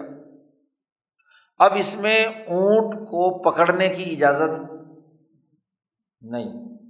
اور جو تھیلی ہے جس ظاہر ہے کہ وہ چل پھر کر ادھر نہیں جا سکتی، اس کو اٹھانے کی اجازت ہے اور اس کا ایک سال تک اعلان کرنے کا حکم دیا گیا۔ درمیان میں بیچاری بکری رہ گئی۔ اس کے لیے حضور نے تو تین باتیں بیان کی تھی یعنی مستحب ہے کہ اگر وہ آدمی پکڑے، وہ نہیں پکڑے گا تو کوئی اس کی طرح کوئی اور پکڑ لے گا یا پھر بھیڑیا پکڑ کر کھا جائے گا۔ وہ بات آگے شاہ صاحب جا کر بیان کرتے ہیں۔ تو اب ایک حدیث یہ ہے، ایک دوسری حدیث ہے۔ کہ حضرت جابر رضی اللہ تعالیٰ نے روایت فرماتے ہیں کہ رسول اللہ صلی اللہ علیہ وسلم نے ہمیں رخصت دی ہے آسا کوڑا، رسی اور اسی طرح کی چیزیں اگر بطور لقطہ کے سڑک پہ پڑی ہوئی ملیں تو بندہ اٹھا لے اور اسے استعمال کر لے۔ یعنی بھی اس سے نفع اٹھا لے۔ اب کسی کا آسا گر گیا، سواری میں جا رہا ہے تو ڈنڈا نیچے گر گیا یا کسی کا گھوڑے پر جا رہا تھا کوڑا گر گیا یا کوئی رسی وسی گر گئی، تو اب وہ تو چلا گیا۔ تو کوئی بھی اگر کسی کو ملی ہے تو اٹھا لے اور اپنے استعمال میں لائے، نفع اٹھائے۔ اب شاہ صاحب ان دونوں حدیثوں کی بنیاد پر ایک علمی قاعدہ بیان کر رہے ہیں۔ اقول، میں کہتا ہوں کہ علم لقطے کا جو حکم ہے، یہ اس کلیا سے مستمت کیا گیا ہے جو ہم پہلے بیان کر چکے ہیں۔ کہ ہر چیز کا حقیقی مالک اللہ ہے۔ اور بندے کی ملکیت اس حد تک ہے کہ وہ اس سے نفع اٹھائے۔ اب شاہ صاحب کہتے ہیں کہ وہ ایسی چیز جس سے اگر وہ گر گئی ہے تو لوگ مستغنی ہیں، حقیر چیز ہے جی ان کو اس کی پرواہ نہیں ہے۔ جی لا یرج اور اس کا اصول یہ ہے کہ لا یرج علیہ بادما فارق ہو کہ اگر وہ گر گئی اور سواری سے وہ گزر رہا ہے تو سواری واپس لا کر اٹھانے کے لیے وہ نہیں آ رہا۔ اس کا مطلب یہ کہ اس کے نزدیک اس چیز کی کوئی اہمیت نہیں، وہ ایک حقیر چیز ہے بھیا اتاف یعنی حقیر چیز ہے۔ تو ایسی چیز جو لوگ جس کی پرواہ نہیں کرتے اگر رہ جائے پیچھے، تو وہ اگر کوئی آدمی لے کر استعمال کر لے تو یجوز تملک ہو تو اس کی ملکیت جائز ہے استعمال کرنے کے لیے۔ لیکن یہ تبھی ہے کہ اعزاز ذنا ان المالک غابہ ولم یرج کہ اس چیز کا جو مالک ہے وہ سڑک پر چل رہا تھا اور اتنا غائب یا دور دراز چلا گیا ہے کہ دوبارہ ادھر واپس چلا گیا۔ کوئی پتہ نہیں کون تھا اور کوئی پتہ نہیں کہ دوبارہ آئے گا نہیں آئے گا۔ اگر یہ غالب گمان ہو کہ وہ نہیں آئے گا پھر تو مالک بن سکتا ہے۔ اور اگر پتہ ہے کہ کل نہیں تو پرسوں آئے گا ہی۔ تو وہ لقطہ قبضہ نہیں کیا جا سکتا۔ کتنا ہی حقیر کیوں نہ ہو۔ وم تنا عود ہو الہی اور اس کا یہ بھی گمان ہو کہ اس کا یہاں واپس دوبارہ آنا ممتن ہے، ممکن ہی نہیں ہے۔ حالات ایسے ایسی جگہ پر وہ چیز پڑی ہوئی ملی۔ اب ایسی صورت میں چونکہ نفع اٹھانے کا اس کا حق تھا نا، اور مال کس کا تھا؟ اللہ کا۔ کیونکہ ان الکل مال اللہ۔ تو اب وہ نفع اٹھانے کی امید رہی نہیں اس آدمی سے، تو اب دوبارہ لوٹ کر کس کے پاس چلا گیا مال؟ اللہ کے پاس۔ جب اللہ کے پاس چلا گیا تو اس کے لیے رسول اللہ صلی اللہ علیہ وسلم نے کہا کہ اب کوئی بندہ تو کوئی نہ کوئی نفع تو اٹھانا ہے نا۔ تو دوسرا ہی نفع اٹھائے گا تو جس نے پہلے اس لاٹھی کو اٹھا لیا، اس چیز کو اٹھا لیا تو وہ زیادہ حقدار ہے کہ اس مال اللہ سے کیا ہے؟ کیونکہ بیکار پھینک دینا کہ جی دوسرا بندہ آئے گا تو وہ لے گا، وہ آنے کا وہ ہے نہیں تو چیز ضائع جائے گی نا۔ تو ضائع کے بجائے کسی انسان کے نفع اٹھانے کا، اور نفع کون اٹھائے؟ جس نے لقطہ اٹھایا پہلے۔ یہ مطلب ہے اس کا، سارا مباحن۔ شاہ صاحب کہتے ہیں، اما ماں کان لہو بال یتلب و یرج لہ الغائب۔ یاد رکھو، ایسی چیز جس کے بارے میں یہ اندازہ ہو کہ ضرور لوگ تلاش کے لیے آئیں گے۔ جی اور غائب آدمی بھی لوٹنے کا امکان ہے، دو شرطیں۔ ہیں کہ کسی بھی وقت مقامی آدمی ہی کی یہ چیز ہے، تو لوٹ کر جب اسے پتہ چلے گا کہ میری چیز فلانی گم ہو گئی، تو وہ تلاش کرنے کے لیے لوٹے گا۔ تو پھر یجب تعریف ہو پھر اس پر ایک سال تک لوگوں میں اعلان کرنا ضروری ہے کہ یہ چیز ملی تھی، نشانی بتا کر اپنی لے لو۔ علامہ جرت العالت بھی تعریفی مسلی ایسی چیزوں کا عرف میں تعارف کرایا جاتا ہے۔ یہاں تک کہ گمان ہو جائے کہ مالک اب کبھی لوٹ کر نہیں آئے گا۔ تو سال کی مدت کافی ہے۔ تو ایک سال تک اسے اعلان کرنا ہے، اس کی ذمہ داری ہے۔ ہاں جی۔ اور جہاں اس کا انتظام اجتماعی ہے، وہاں فرد کو لقطہ اٹھانے کی اجازت، جیسے آج کل ہرمین میں ہاں جی حکومت ہی اٹھاتی ہے۔ کسی کو اجازت نہیں ہے کہ وہ ایسے کسی لقطے کو اٹھائے۔ ویسے بھی کیمرے دیکھ رہے ہوتے ہیں، پتہ نہیں اس کے اندر رکھا ہوا کیا چیز ہو، شاپر میں یہ وہ۔ تو اس لیے پابندی لگا دی کہ کوئی ایسی چیز نہ ہو کہ جس کو ہاتھ لگانے سے کیا ہے، کوئی نقصان کا اندیشہ ہو۔ تو اس لالچ میں چلو جی لقطہ بنا کر قبضہ کر لیں، تو اس کی اجازت نہیں۔ شاہ صاحب کہتے ہیں کہ مستحب ہے، مثلاً بکری وغیرہ جو ہے، اس کا ضائع ہونے کا اندیشہ ہو تو اس کو اپنی حفاظت میں لے لینا چاہیے۔ مالک آ جائے تو اس کو واپس کر دے تاکہ وہ مال ضائع نہ ہو اور اونٹ کا ہاں جی لقطے کے طور پر اٹھانا یہ مکرو ہے، لیکن یہ بھی حالات پر ہے کہ اگر اونٹ کے بھی ضائع ہونے کا اندیشہ ہو تو مالک کے آمد تک اس کو سنبھال کر رکھے تو چاہ کے اس کی ضائع نہ ہو، اس کو ہاں جی کوئی چور ڈاکو ایسے نہ ہو کہ ذبح کر کے کھا پی کے ختم کر دیں۔ تو کوئی ذمہ دار آدمی ہے تو اگر اس کو روک لے، تو مقصد تو مالک تک پہنچانا ہے اور ملکیت کا مطلب نفع ہے۔ یہاں شاہ صاحب نے جو بنیادی قاعدے اور ضابطے تھے وہ بیان کر دیے، ان امور سے متعلق جن کا تعلق ملکیت اور اس سے نفع اٹھانے سے۔ اب ایک اہم ترین جو بحث ہے تبادلہ اشیا کی، اس کے لیے علمی قاعدہ آگے بیان کرتے ہیں اور پھر اس سے متعلق مزید تفصیلات اگلے باب میں بیان کریں گے۔ ان شاء اللہ باقی آئندہ۔ اللہ